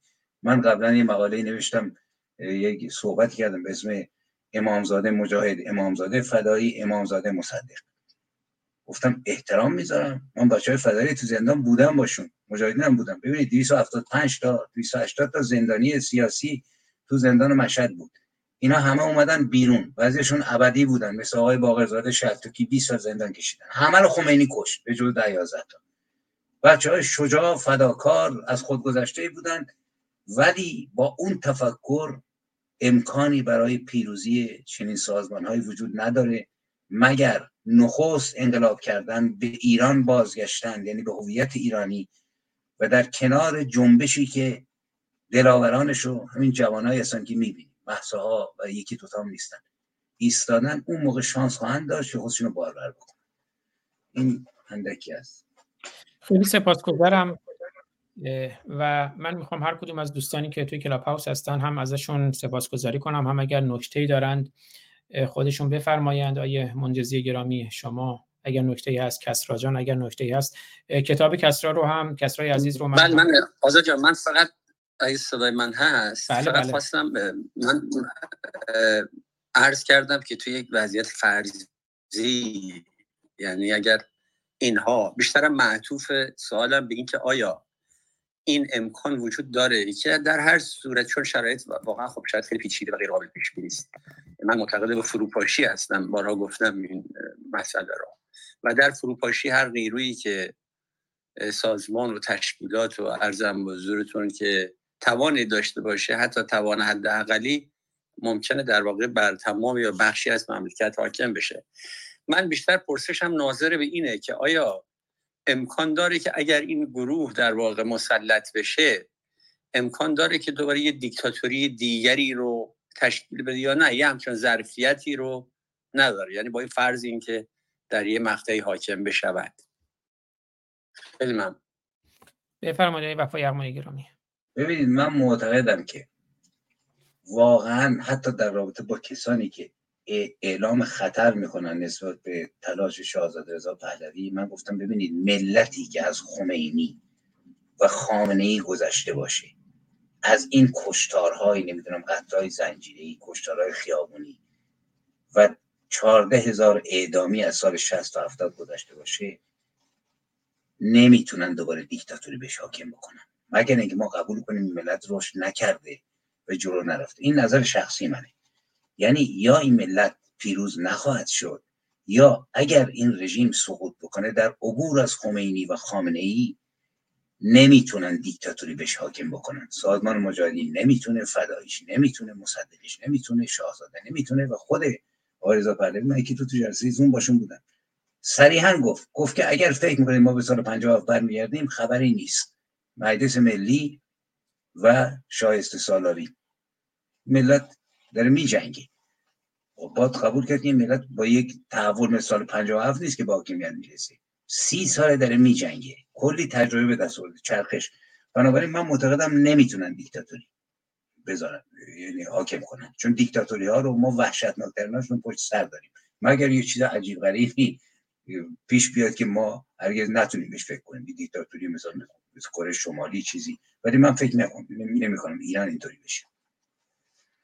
بله خیلی سپاسگزارم. آقای منجز می‌گیرم اگه نکته دیگه است بفرمایید. کسرا جان اگه نکته بله بله سپاسگزارم. نه جواب آقای وفای اقمایی رو من هم بهش معتقدم. خواستم که از زبان ایشون بشنوم. من وقتی بحث رجوع به قانون مشروطه رو مطرح می‌کنم. خیلی این نگرانی رو دارن که ممکنه استبداد باز تولید بشه و من هم همین نظر دارم. یعنی معتقدم که در هیچ شرایطی کوتاه مدت ممکنه ها. ممکنه مثلا یه کسی باید تلاش کنه که ببره به این سمت کشور رو حالا پس جمهوری اسلامی ولی نمی‌تونه در واقع دوام و بقا داشته باشه. خیلی ممنونم. خیلی سپاسگزارم. کسرا جانم اگه نکته دارم بفرمایید لینک یوتیوبم کتاب کسرای گرامی کتاب زن زندگی آزادی هست. من دوباره توی کانال تلگرام خودم کانال تلگرام روشنگران و گروه تلگرام ما براندازان ما مرتدن گذاشتم. کتاب خیلی ارزشمندیه. کسرا جان اگر نکته هست بفرمایید. خیلی سپاسگزارم که ما ما بودید هم شما همای منجزی گرامی. عرض می که خب مرسی به خاطر شرایطی که فراهم کردی برای این کلمه رو عرض کنم حالا روز پایانی می باشه که در مورد سوالی که جناب آقای منجزی پرسن در مورد مجاهدین و اینو عرض کنم که من معتقدم که مجاهدین خلق هیچ ارتباطی با دموکراسی ندارن. اینها هیچ ارتباطی با انقلاب زن زندگی آزادی ندارن. ببینید لیدر زن زندگی آزادی نیکا شاکرمیه. نیکا شاکرمی عکس معروفی که ازش هست در حال آتش زدن هجابه درسته؟ خانوم مریم رجوی لیدر کسانیه که محجبن. ایشون در کشور در کشورهای مختلف وقتی حضور پیدا می‌کنن و اعضای گروهشون همه محجبه حاضر میشن. هیچ نسبت نه ظاهری نه فکری نه ایدولوژیک نه باوری میان انقلاب آوانگارد سکولار به چه سکولار به نظر فلسفی چه سکولار به لحاظ سیاسی. مردمان ایران و حرکت آوانگاردشون با اتفاقی که حالا مریم نجبی و حالا گروهش دارن به هیچ عموم نظر من ارتباطی بین اینها نیست. و اگر اتفاقی صورت بپذیره احتمال اینکه مجاهدین خلق قدرت برسن به نظر من از ناحیه ملت ایران قریب به صفر. حالا صفر و صدیق نمی کنم ماجرا رو که مسئله حالا رادیکال نشه که بگیم سیاه سفید به ماجرا نگاه می‌کنیم اما به صورت ریاضیاتی تقریبا قریب به صفر اینکه اینها بخوام به قدرت برسن. چون اساسا در مرامنامه اینها در اعتقاد اینها ببینید اینها آرمشون روش آیه قرآنه. از زلال المجاهدین علی القاعدین علامت داس و, داس و اینهاست. یعنی تو همون فضای مارکسیست فضای کمونیست فضای اسلام گرایانه هستن. مردمان ایران همین چیزی رو پس زدن. مردمان ایران چهل و چهار سال حکومت مذهبی تئوکراسی رو دیدن برای پس زدن چنین حکومت تمامیت خواهی اومدن داخل خیابان. در مقابل تروریستی ترین رژیم دنیا اومدن سینه سپر کردن پوچه دادن مجروح دادن زندانی دادن. برای اینکه برسن به ارزش های لیبرال به آزادی به برابری خواهی به حقوق انسان به رعایت اعلامیه جهانی حقوق بشر. بعد حالا گروهی بر اینها به هم حاکم بشن که اساسا در هیچ کدوم از رفتارهای اینها هیچ کدوم از ضوابط اعلامیه جهانی حقوق بشر رعایت نشده. بوی دیکتاتوری اساسا آدم وقتی این گروه رو صحبت های رهبر این گروه رو مشاهده می‌کنه ذره دموکراسی درش نهفته است. عبارت های پیشوانه عبارت هایی که از دل مدرنیته تراوش پیدا کرده داخل سخنرانی های اینها هست داخل رفتارهای اینها هست. به همین جهت من بین اینها هیچ یعنی تفاهم یگانگی یک رنگی یا یک پارچگی من نمی‌بینم. و بین اینها یک تفاوت یعنی بسیار زیادی است یک تباین بسیار زیادی است. حالا من حالا یک سری باورهای دیگه هم در مورد این حالا گروه دارم که سر جای خودش حالا باید بحث بشه که اساسا باید حالا باید بررسی بشه که به افرادی که داخل این گروه بودن و توان خروج از این گروه رو نداشتن و محدودیت براشون قائل شدن یعنی اون اشخاصی که این محدودیت رو برای افرادی که داخل این گروه بودن ایجاد کردن باید پاسخگو باشن. شما با انسان ها سر و کار دارید. شما با اشیا سر و کار ندارید. آیا یک کسی که عضو مجاهدین بوده می‌تونسته راحت و بدون خطر خارج بشه از گروه بدون که خطری داشته باشه؟ یا با تهدید یا با کنترل در یک سری از مجموعه ها اینها قرار داشتن و کسانی که این کنترل رو ایجاد کردن باید پاسخگو باشن. چون با انسان ها رفتارهایی رو کردن در یعنی حقشون ضایع شده. و اساسا اینها نباید سودای حکومت داشته باشن. باید به فکر پاسخگویی در مورد نقض حقوق بشر باشن. و به نظر من یعنی شرایط این چنینه و بین انقلاب زن زندگی آزادی و مفاهیمی که اینها دنبالشن یک تعارض ذاتی یک تباین و تمایز به نظر من تمامیت یعنی ایدئولوژی اینها در تناقض با این اتفاق. ارادت. خب، یه سوال دیگه مطرح میشه. آقای آزاد جان ببخشید من اتاقتون وقتش خیلی گرفتم با سوالایی که بکنم خواهش می‌کنم. نه بفرمایید. خواهش من ببین ما می‌بینیم که همین گروه با همین به اصطلاح روی کردی که شما فرمودید روی کرده شبه کمونیستی و روی کرده اسلامگرایانه ولی می‌تواند در سطح بین الملل و در سطح منطقه با جریانات راست منطقه و جان ارتباط بگیره ارتباط خیلی نزدیک بگیره و حمایت بشه و حمایت بگیره. این رو شما چجوری در واقع تعبیر می‌کنید؟ از شما که حالا ببینید گرد همایی هایی که این گروه در حالا مناطق مختلف که حالا خیلیاش تو حالا پاریس اتفاق افتاده و بسیاری سخنرانانی که در مراسم هایی که اینها می‌گیرن حضور پیدا می‌کنن و سخنرانی می‌کنن. ببینید کسانی که خب یه مقدار آشنایی دارن به فضای اینجور مراسم ها یا گرد همایی ها می‌دونن که افراد اگر دارای ثروت باشن دارای بودجه های مشخص باشن می‌تونن توسط این بودجه ها آدم های سرشناس رو دعوت کنند برای گرد همایی ها و برای مراسم های خودشون برای اینکه سخنرانی کنن. به فرض مثال کسی مثل رودی جولیانی وکیل ترامپ رو دعوت کنن به ازای 100 هزار دلار براشون یک سخنرانی انجام بده. تونی بلر الان تو دانشگاه مختلف صحبت می‌کنه به ازای هر سخنرانی 15 هزار الی 20 هزار پوند می‌گیره. اینها می‌تونن اعضای مختلف سیاستمدارانی که خب بالاخره منصبی داشتن یا فرزن به صورت رسانه‌ای مطرح شدن رو دعوت کنند برای اینکه از اعتبار اینها یه جورایی استفاده کنند. و خب بسیاری از سیاستمدارهای دنیا که می‌دونید بر اساس ارزش‌های انسانی و حقوق انسانی که رفتار زنی نمی‌کنن اونها بسیارشون یعنی بنده پول و بنده این هستن که از کجا مواجبشون تعمین میشه. اگر جایی اگر مؤسسه ای به من فرزن 100 هزار یورو پرداخت کرد. من برای اون مؤسسه سخنرانی می‌کنم و از اعتبار خودم استفاده می‌کنم. آیا اون نهادی که من براش صحبت می‌کنم ارزش های لیبرالی رو که من بهش باور دارم رو اونها باور دارم این برای یک سیاستمدار خیلی از مواقع مهم نیست. اینها همکاری می‌کنن در جهت منافع مشترکی که دارن. حالا منافع مشترک زمان شخصی زمان منافع ملی اینا تغییر پیدا می‌کنه. و به جهت این به نظر من بخشی از سیاستمدارایی که شرکت می‌کنن تو جلسات اینها از این رو کرده استفاده می‌کنن البته این نکته رو عرض کنم. ممکنه بعضی از سیاستمدارها باشن که این دایره داشته باشن که در صورت خلع قدرت در ایران یک گروه متشکل یک گروهی که به صورت تشکیلاتی عمل می‌کنه می‌تونه یک گزینه جایگزین مناسب باشه. به همین جهت یعنی ما سعی کنیم اعتبار بدیم. اما مسئله اینجاست. اون چیزی که می‌خواد یک حکومت رو مدیریت کنه یا در خلای قدرت می‌خواد اون ساماندهی و سازماندهی کنه فضایی رو که متشنجه باید موافق روی کرده مردم باشه. باید برآمده از اون چیزی باشه که مردم در صدد باستاب بشن. و گروه مجاهدین خلق باستاب دهنده ساریناها و نیکاها و مرشادها نیست. گروه مجاهدین خلق باستاب دهنده خواستهای آوانگارد مردم در خیابان علیه رژیم اسلامی نیست. به همین جهت نمی‌تواند اون جایگزینی باشد که حالا سیاستمداران راست افراطی که تو دنیا هستن بخوان مرای مردم نسخش رو بپیچن یا براشون تجویز کنن. این حالا باوری که من دارم. ارادت. خیلی سپاسگزارم. بله خیلی ممنونم. فقط ببینید من قبول دارم که حالا برخی از اینها رو با پول و نمی‌دونم با تطمیع و اینها میارم تو این مراسمات. من بحثم فرای اینه. مثلا شما مثلا دولت اسرائیل عربستان سعودی مثلا آقای ترکی الفیصل که منتظر مثلا 50 هزار دلار 100 هزار دلار مجاهدین نیست که. خودش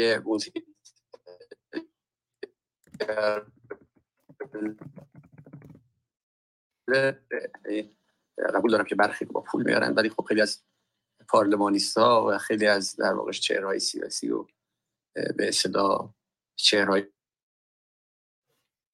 ایمان جزی صداتون هم قطع و وصل بشه در واقع فقط با این فاکتور پول در واقع تعریف کرد. حتما مسائل دیگری هم هست. خیلی ممنونم برام خیلی سپاسگزارم. به این بحث فکر می‌کنم دامنه داره. حالا می‌تونیم بعدا بهش بپردازیم. ولی یکی از کسایی که خب خیلی مورد تهدید تروریستی قرار گرفت از سوی سازمان مجاهدین خلق پس از جدایی خود آقای اسماعیل وفای اقمایی گرامی هستند. پیشتر در موردش صحبت کردند. کسرا جان اشاره کردند به سارینا که روسری رو آتش می‌زنه به درستی. و فریدون مشیری سالها پیش خوندند که کاوه آینده ایران زن است. اون شعر رو خانم مرزیه که در سازمان مجاهدین بودند و اتفاقا آقای اسماعیل وفای اقمایی گرامی صحبت کردن ما یه برنامه در این مورد داشتیم. خانم مرزیه می‌خواستن اون شعر رو بخونن بعد آقای فریدون مشیری احساس کردن که ممکنه براشون خطرناک بشه. بعد همون موقع آقای اسماعیل وفای اقمایی پیش خانم مرزیه بودن رفتن با دوچرخه خودشون سری ظرف فکر کنم چند ساعتی شعری سرودن که خانم مرزیه خون. من می‌خوام اونو بشنویم. ولی به هر حال موندن چند سال آخر آیه اسماعیل وفای اقمایی توی سازمانم به خاطر بانو مرزیه بود که حالا می‌خوام همون شعر کاوه آینده ایران زن است رو یا کاوه میهن زن رو از خانم مرزیه با شعر آقای اسماعیل وفای اقمایی بشنویم. ولی قبل از اینکه صحبت های پایانی آقای اسماعیل وفای اقمایی رو بشنویم می‌خوام همون ویدئویی که کسرا جان بهش اشاره کردن رو ببینیم. بعد صحبت های خود آقای اسماعیل وفا یغمایی و جمع‌بندیشون رو بشنویم. یه شعری هم برامون بخونن. بعد آهنگ کاوه میهن رو میشنویم. با یکی دو تا ویدئوی دیگه برنامه رو پایان میدیم. اما این آزاد جان الان شما live روی یوتیوب هستید یا روی یوتیوب. همزمان روی بله همزمان روی یوتیوب و توییتر و فیسبوک و تلگرام live هستیم ولی لینک یوتیوب الان بالای اتاق هست که می‌تونید تشریف بیارید که اون ویدیو رو هم ببینید که خانم مرزی اتفاقا توی کنسرت و با گروه خود مجاهدین خلق این شعر آقای اسماعیل وفای رو سال پیش خوندن. لینک بالا هست اگر دوستانی می‌خوان بیان تشریف تشریف بیارن ببینن. همین لینکی است که در بالای اتاق پین شده.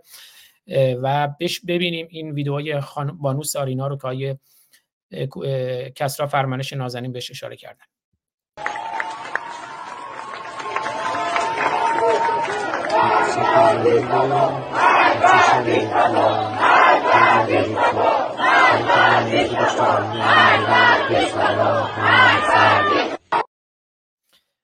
بله اسماعیل وفا یغمایی گرامی. ببخشید امروز هم یه مقداری برنامه طولانی شد. در خدمتتونم بعد شما برسونم من صحبتامو کردم. فقط اگر اجازه بدید من یه دونه شعری در رابطه آخوندا براتون بخونم به عنوان پایان بخش.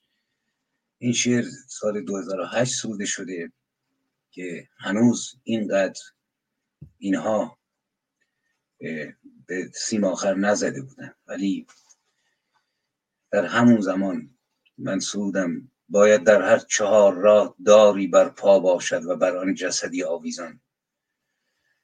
تا با آسودگی در ها گذر کنید. باید در هر خیابان زندانی وجود داشته باشد و در هر زندان شکنجگاهی و در هر شکنجگاه پیکرهای شلا بسته شده تا امنیتتان مختل نشود. باید در هر قدم جمجمه کودکی در زیر نعلین هایتان خورد شود یا قلبی له گردد یا چشمی بترکد تا احساس کنید اقتدارتان بر جاست. باید هم همه انبوه بیکاران معتادان گرسنگان جولیدگان بیپناهان بی خانمانان تن فروشان در هر گذرگاه گوشاتان را بنوازد تا از پرواری خود و پرواری حسابهای بانکیتان مطمئن شوید و ریش افشان و دستار بندان و هواکشان و شادمان و شکم جنبانان از معابر ویران و تاریکی میهن من باید در هر گورستان هزار جسد له شده هزار جسد تیرباران شده هزار پیکر بر دار کشیده شده هزار اسکلت سوخته در جنگ و بر هر گور هزاران چشم گریان از پدران و مادران این سرزمین بگرید تا لبخندهاتان پایدار بماند. باید در تاریکی هر خیابان هزار آرزو بر باد رود و هزار ناموس فروخته شود. تا رویاهایتان پایدار بماند و فرصت بیشتری بخرید. باید در هر جمجمه دیگ جهل بجوشد و قلیز شود تا بدانید که شب طلوع خواهد کرد و تاریکی پایدار خواهد ماند. باید در یک سو رود خون و در سوی دیگر رود اشک جاری باشد تا در میان این دو نمازتان را بخوانید. باید باید و باید. چه کرده اید چه کرده اید چه کرده اید با این ملت کهن ریشه و تناورتن و این میهن که چون گنجی بیکران و عظیم و چون دست گلی شاداب به سویتان پرتاب شد و می توانست قد کشد و بالا رود و بر زیبایی جهان و انسان بیافزاید و لبخندش بعد از آن همه اش و آزادیش بعد از آن همه استبداد و روشنایی هایش بعد از آن همه شب بشکفد و پژمرده و پرپر و لگد مالش کردید و دریدید و تکه تکش کردید و به تاریکی آغشتید و برگردید برگردید به پشت سرتان بنگرید که آنچه کردید در پیتان راه می سپرد و تعقیبتان می کند قرنده بر زمین و پرواز کنان بر آسمان. آن همه دارها و تنابهای جنبان در طوفان آن همه گورستان و جسد سوگوار پرواز کنان و قریبان بر آسمان این همه گرسنه و درمانده و بی خانمان و بی سرنوشت آن همه چشم و قلب و جمجمه خورد شده آن همه زندان و زنجیر و ظلمت و آن همه جوبارهای رودهای اشک و خون بر زمین. برگردید آخوندها برگردید و پشت سرتان را بنگرید. برگردید و پشت سرتان را بنگرید. برگردید و بنگرید. برگردید و پشت سرتان را بنگرید. بله زبان زبان شعر و استعاره و تمثیل امید روزی که در هیچ جای جهان نه اعدامی باشد نه زندانی باشد و نه جنگی باشد. این دو بیت زیبا رو هم از آبی گرامی بخونم. همین الان یهویی کامنت گذاشتن در یوتیوب. رهبر ما فقاهتش گم شد. رهبر ما فقاهتش گم شد. چوب او لای چرخ مردم شد. قنبلش را به سمت مسکو داد. سیر او با کشه اولش سیر او هم حواله قم شد. خیلی سپاسگزارم از آقای اسماعیل وفا یغمایی گرامی از کسرای نازنین از آقای منجزی گرامی و نازنین از همه دوستانی که بودن در کنار ما آقای دکتر ایجادی همه دوستانی که سخن گفتند سروش نازنین دوستانی که شنونده بودند یا بیننده بودند یا live یا از این به بعد. من می‌خوام با آهنگ البته آقای اسماعیل وفا یغمایی اگر شما دیگه کاری دارین باید برین که هر جور صلاح می‌دونید. اگر نه من می‌خواستم آهنگ زن کاوی میهن بانو مرضیه رو با شعر شما بشنویم و بعد با یکی دو تا ویدیو برنامه رو پایان بدیم. دیگه هر جور خود شما صلاح می‌دونید. هستین در کنار ما. بسیار پس بشنویم آهنگ زن کاوی میهن رو از بانو مرزیه با شعر آقای استاد اسماعیل وفای اغمای نازنین.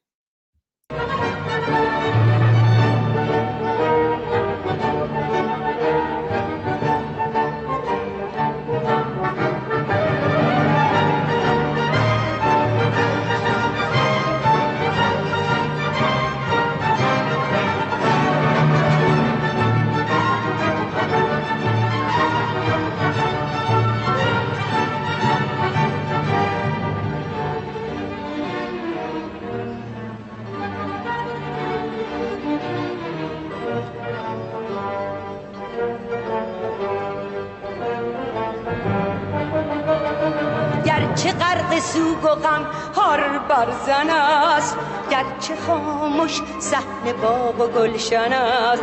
گرچه سر به سرفراز کاشمر از غمان لاله سر بر دامن است.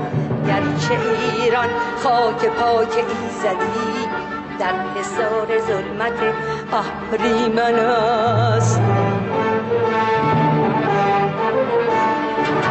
گرچه دست دخت ایران سال هاست. در اسارت ها به قید آهن است. گرچه بس گفتند و می‌گویند باز.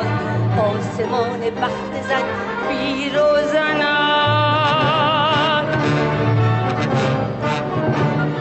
گرچه اینک بعد عیسی بر صلیب مریم در شهر و کوی و برزن است.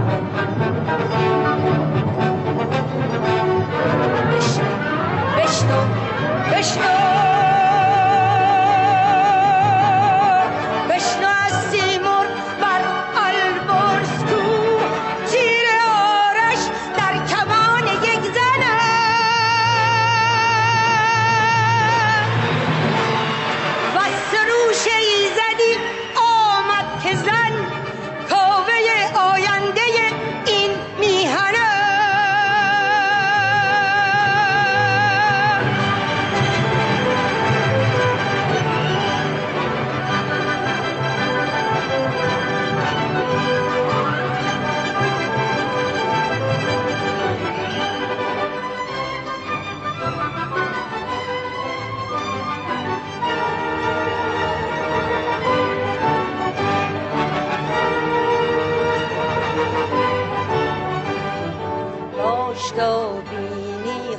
سرنوشت بال بکشود است بر ایران زمین.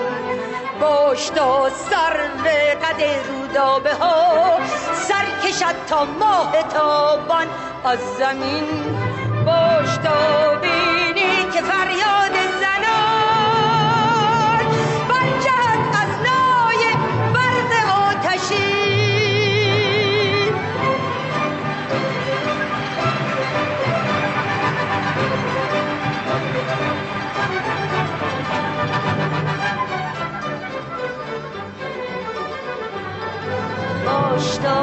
زیبایی و جنگاوری.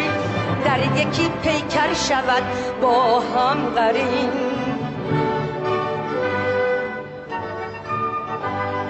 باشتا بینی کمان در کمان دادخواهان را کمین در کمین.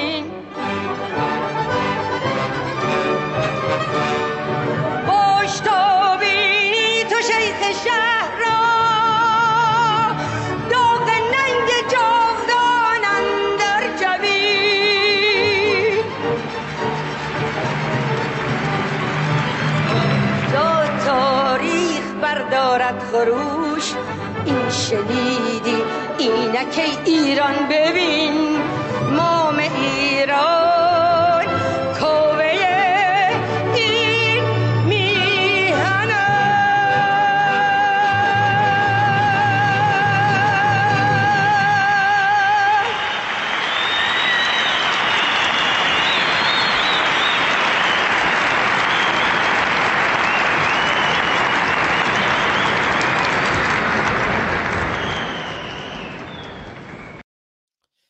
بله صحبت از کاوه میهن این دختران که کاوه میهنن بسیارند رویا زاکری رو فراموش نکنیم.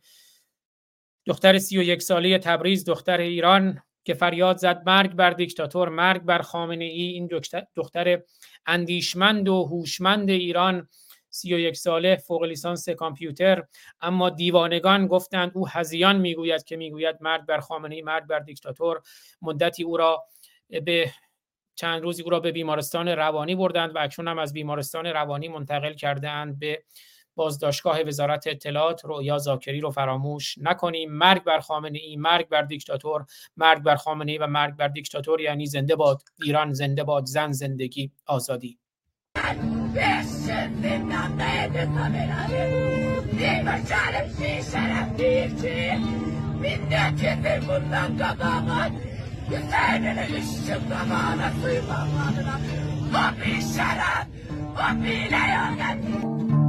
بمیرم برات خونه بیقراری. بمیرم که این روز آروم نداری. بمیرم برات مادرم سرزمینم. چقدر این شبا گریه ها تو ببینم.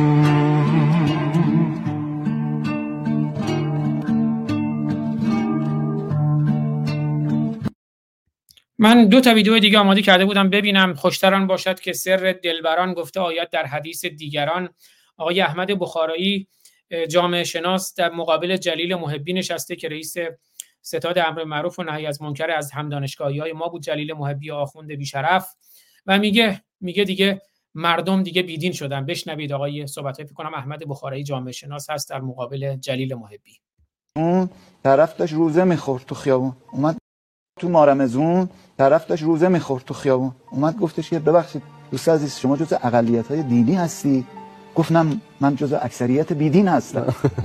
توجه می‌کنین؟ این این مسیری که شما جز اقلیت های دینی هستید گفت نه من جز اکثریت بیدین هستم. شما دارید میری شما که میگم یعنی این تفکر داره میره. نتیجه نتیجهش این میشه که شما میای میگی که آقا قل للمؤمنین و المؤمنات آیه سوره نور که مبنای فقهی شما یا استدلالی شما در مسئله حجاب هم هست. میگه آقا من نه من مؤمن نیستم اصلا. حالا من به اون چیزی که تو میگی مؤمن به اسم من زن مؤمن من مؤمن اصلا مورد خطاب آیه خداوند نیستم. من مؤمن نیستم. چیکار کنم؟ و کتک بخورم بعد برم زندان. من مؤمن نیستم. آقا این آیات به مسلمین هم حتی نگفته. نگفته قل للمسلمین و المسلمات آقا فرق مسلم و مؤمن رو که شما بهتر از گفت و قال و قالت الاعراب آمنا قل لم تؤمنو ولکن قولوا اسلمنا. شما ایم ایمان نیاوردید. یعنی جز مؤمنین حساب نمیشید. جز مسلمین حساب حساب میشید احکام مؤمنین با احکام مسلمین فرق می‌کنه. ببین آقا شما میای به جوون مردم میگی آقا بالاخره دستور قرآنه. میگه آقا من اصلا قرآن تو قبول ندارم. حالا چند چندیم با هم؟ آقا این یعنی دینگریزی. شما با اصرار بر چیزی که خود علما خودتون هم لباس های شما سر کله هم دیگه می‌زنی؟ ما ما هم شهروندان تماشاچی هستیم در این ماجرا. خودتون با هم به, به توافق نرسیدی که حدود و سقور این مداخله در, در کجاست. و شمول این آیات و شمول این احکام. بله. ما هنگ آبان خونین رو میشنویم از آریوش که به حال عنوان برنامه ما آبانگان و آرمیتاجانه و بعد اگر بدرود پایانی دارن آیه اسماعیل وفای یغمایی آیه منجزی هم همینطور اونو میشنویم. بعد با آهنگ چون آبانگان هست آهنگ زاینده رود شاهرخ رو میشنویم. بنیانگذار روشنگران قادسیه شرف هنر ایران و با لوگوی برنامه برنامه رو پایان میدیم. بشنویم آهنگ آبان خونین رو از آریوش. منم به سر کسی هستم. می‌دونی اومدم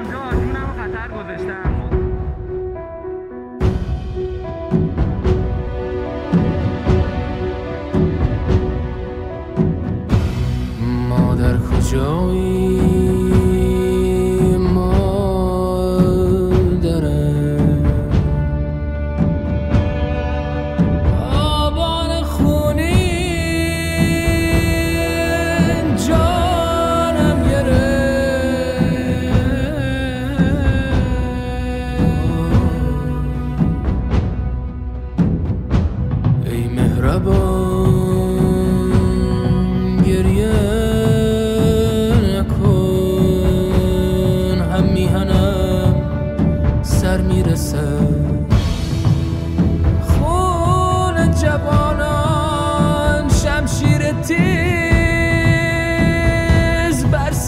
سن دشمن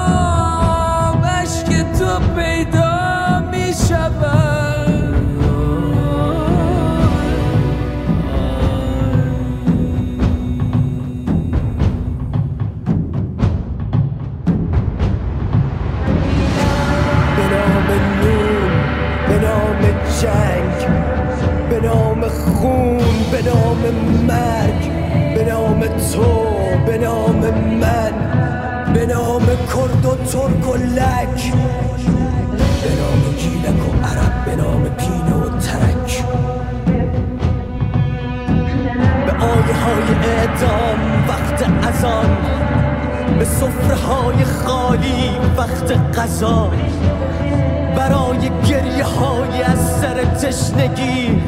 برای تیر و باتون سرشکستگی. متحد شوید.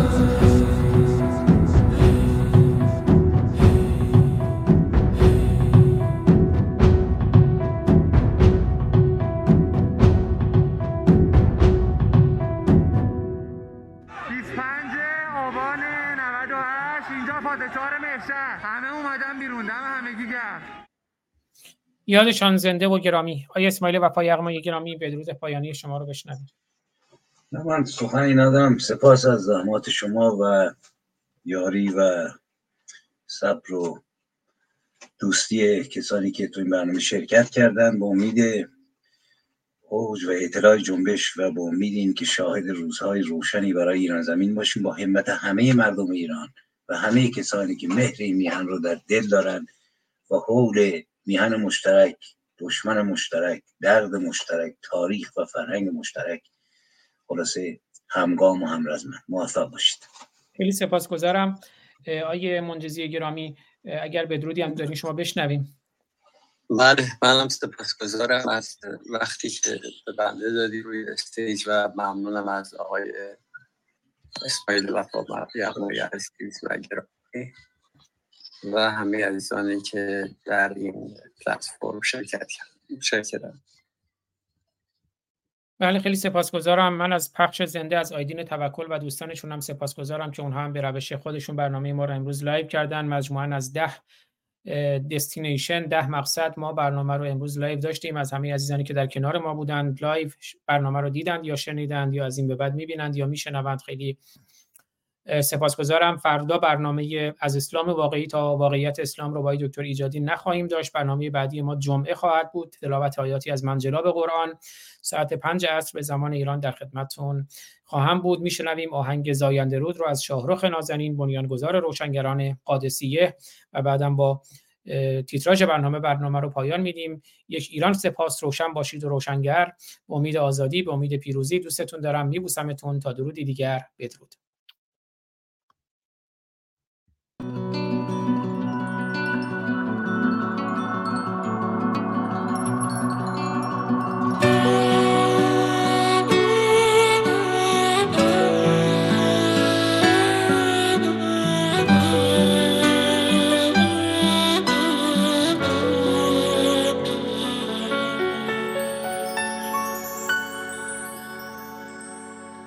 یک لحظه برگرد و ببین جا مونده چی پشت سره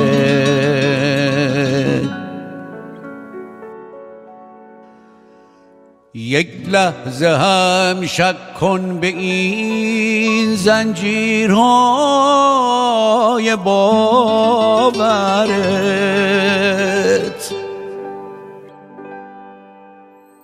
یک بار هم با حوصله این راه رو اندازه کن گاهی نگاهی کن ببین چی میگذره دور و بره. تماشا کن ببین زاینده رودم ببین چیزی نموند از تار و پودم دل دریای من غرق خاک این لب تشنگی جونم هلاکه تماشا کن ببین زاینده رودم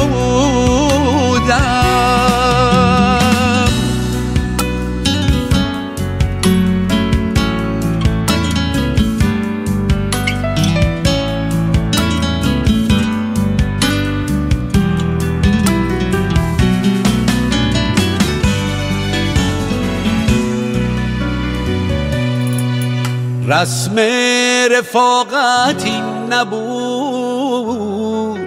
از من بمونی بی خبر.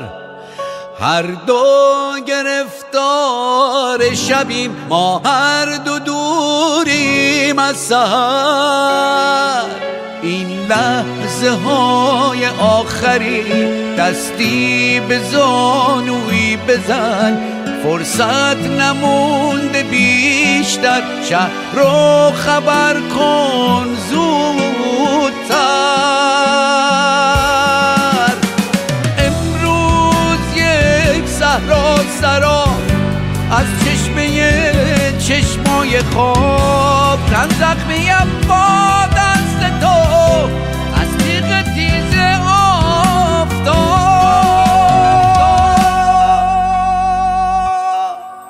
تماشا کن ببین زاینده رودم. ببین چیزی نموند از تار و پودم. دل دریایی من غرق خاک از این لب تشنگی جونم هلاکه. تماشا کن ببین زاینده رودم. ببین چیزی نموند از تار و پودم دل دریایی من غرق خاک از این لب تشنگی جونم هلاکه. تماشا کن ببین زاینده رودم.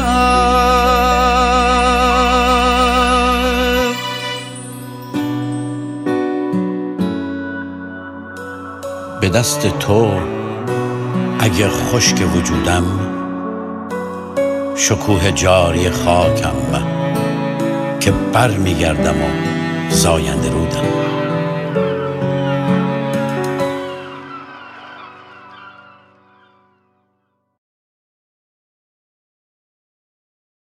ما پنج دلاوران که از یک پشتیم در عرصه روزگار پنج انگشتیم.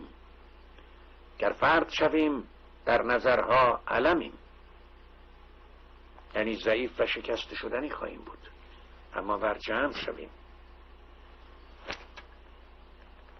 بردهانها مشتیم پاینده بیرون. ما پنج برادران و خواهران که از یک پشتیم. در عرصه روزگار پنج انگشتیم. گر فرد شویم در نظرها علمیم. ور جمع شویم بر دهانها مشتیم مشتیم مشتیم.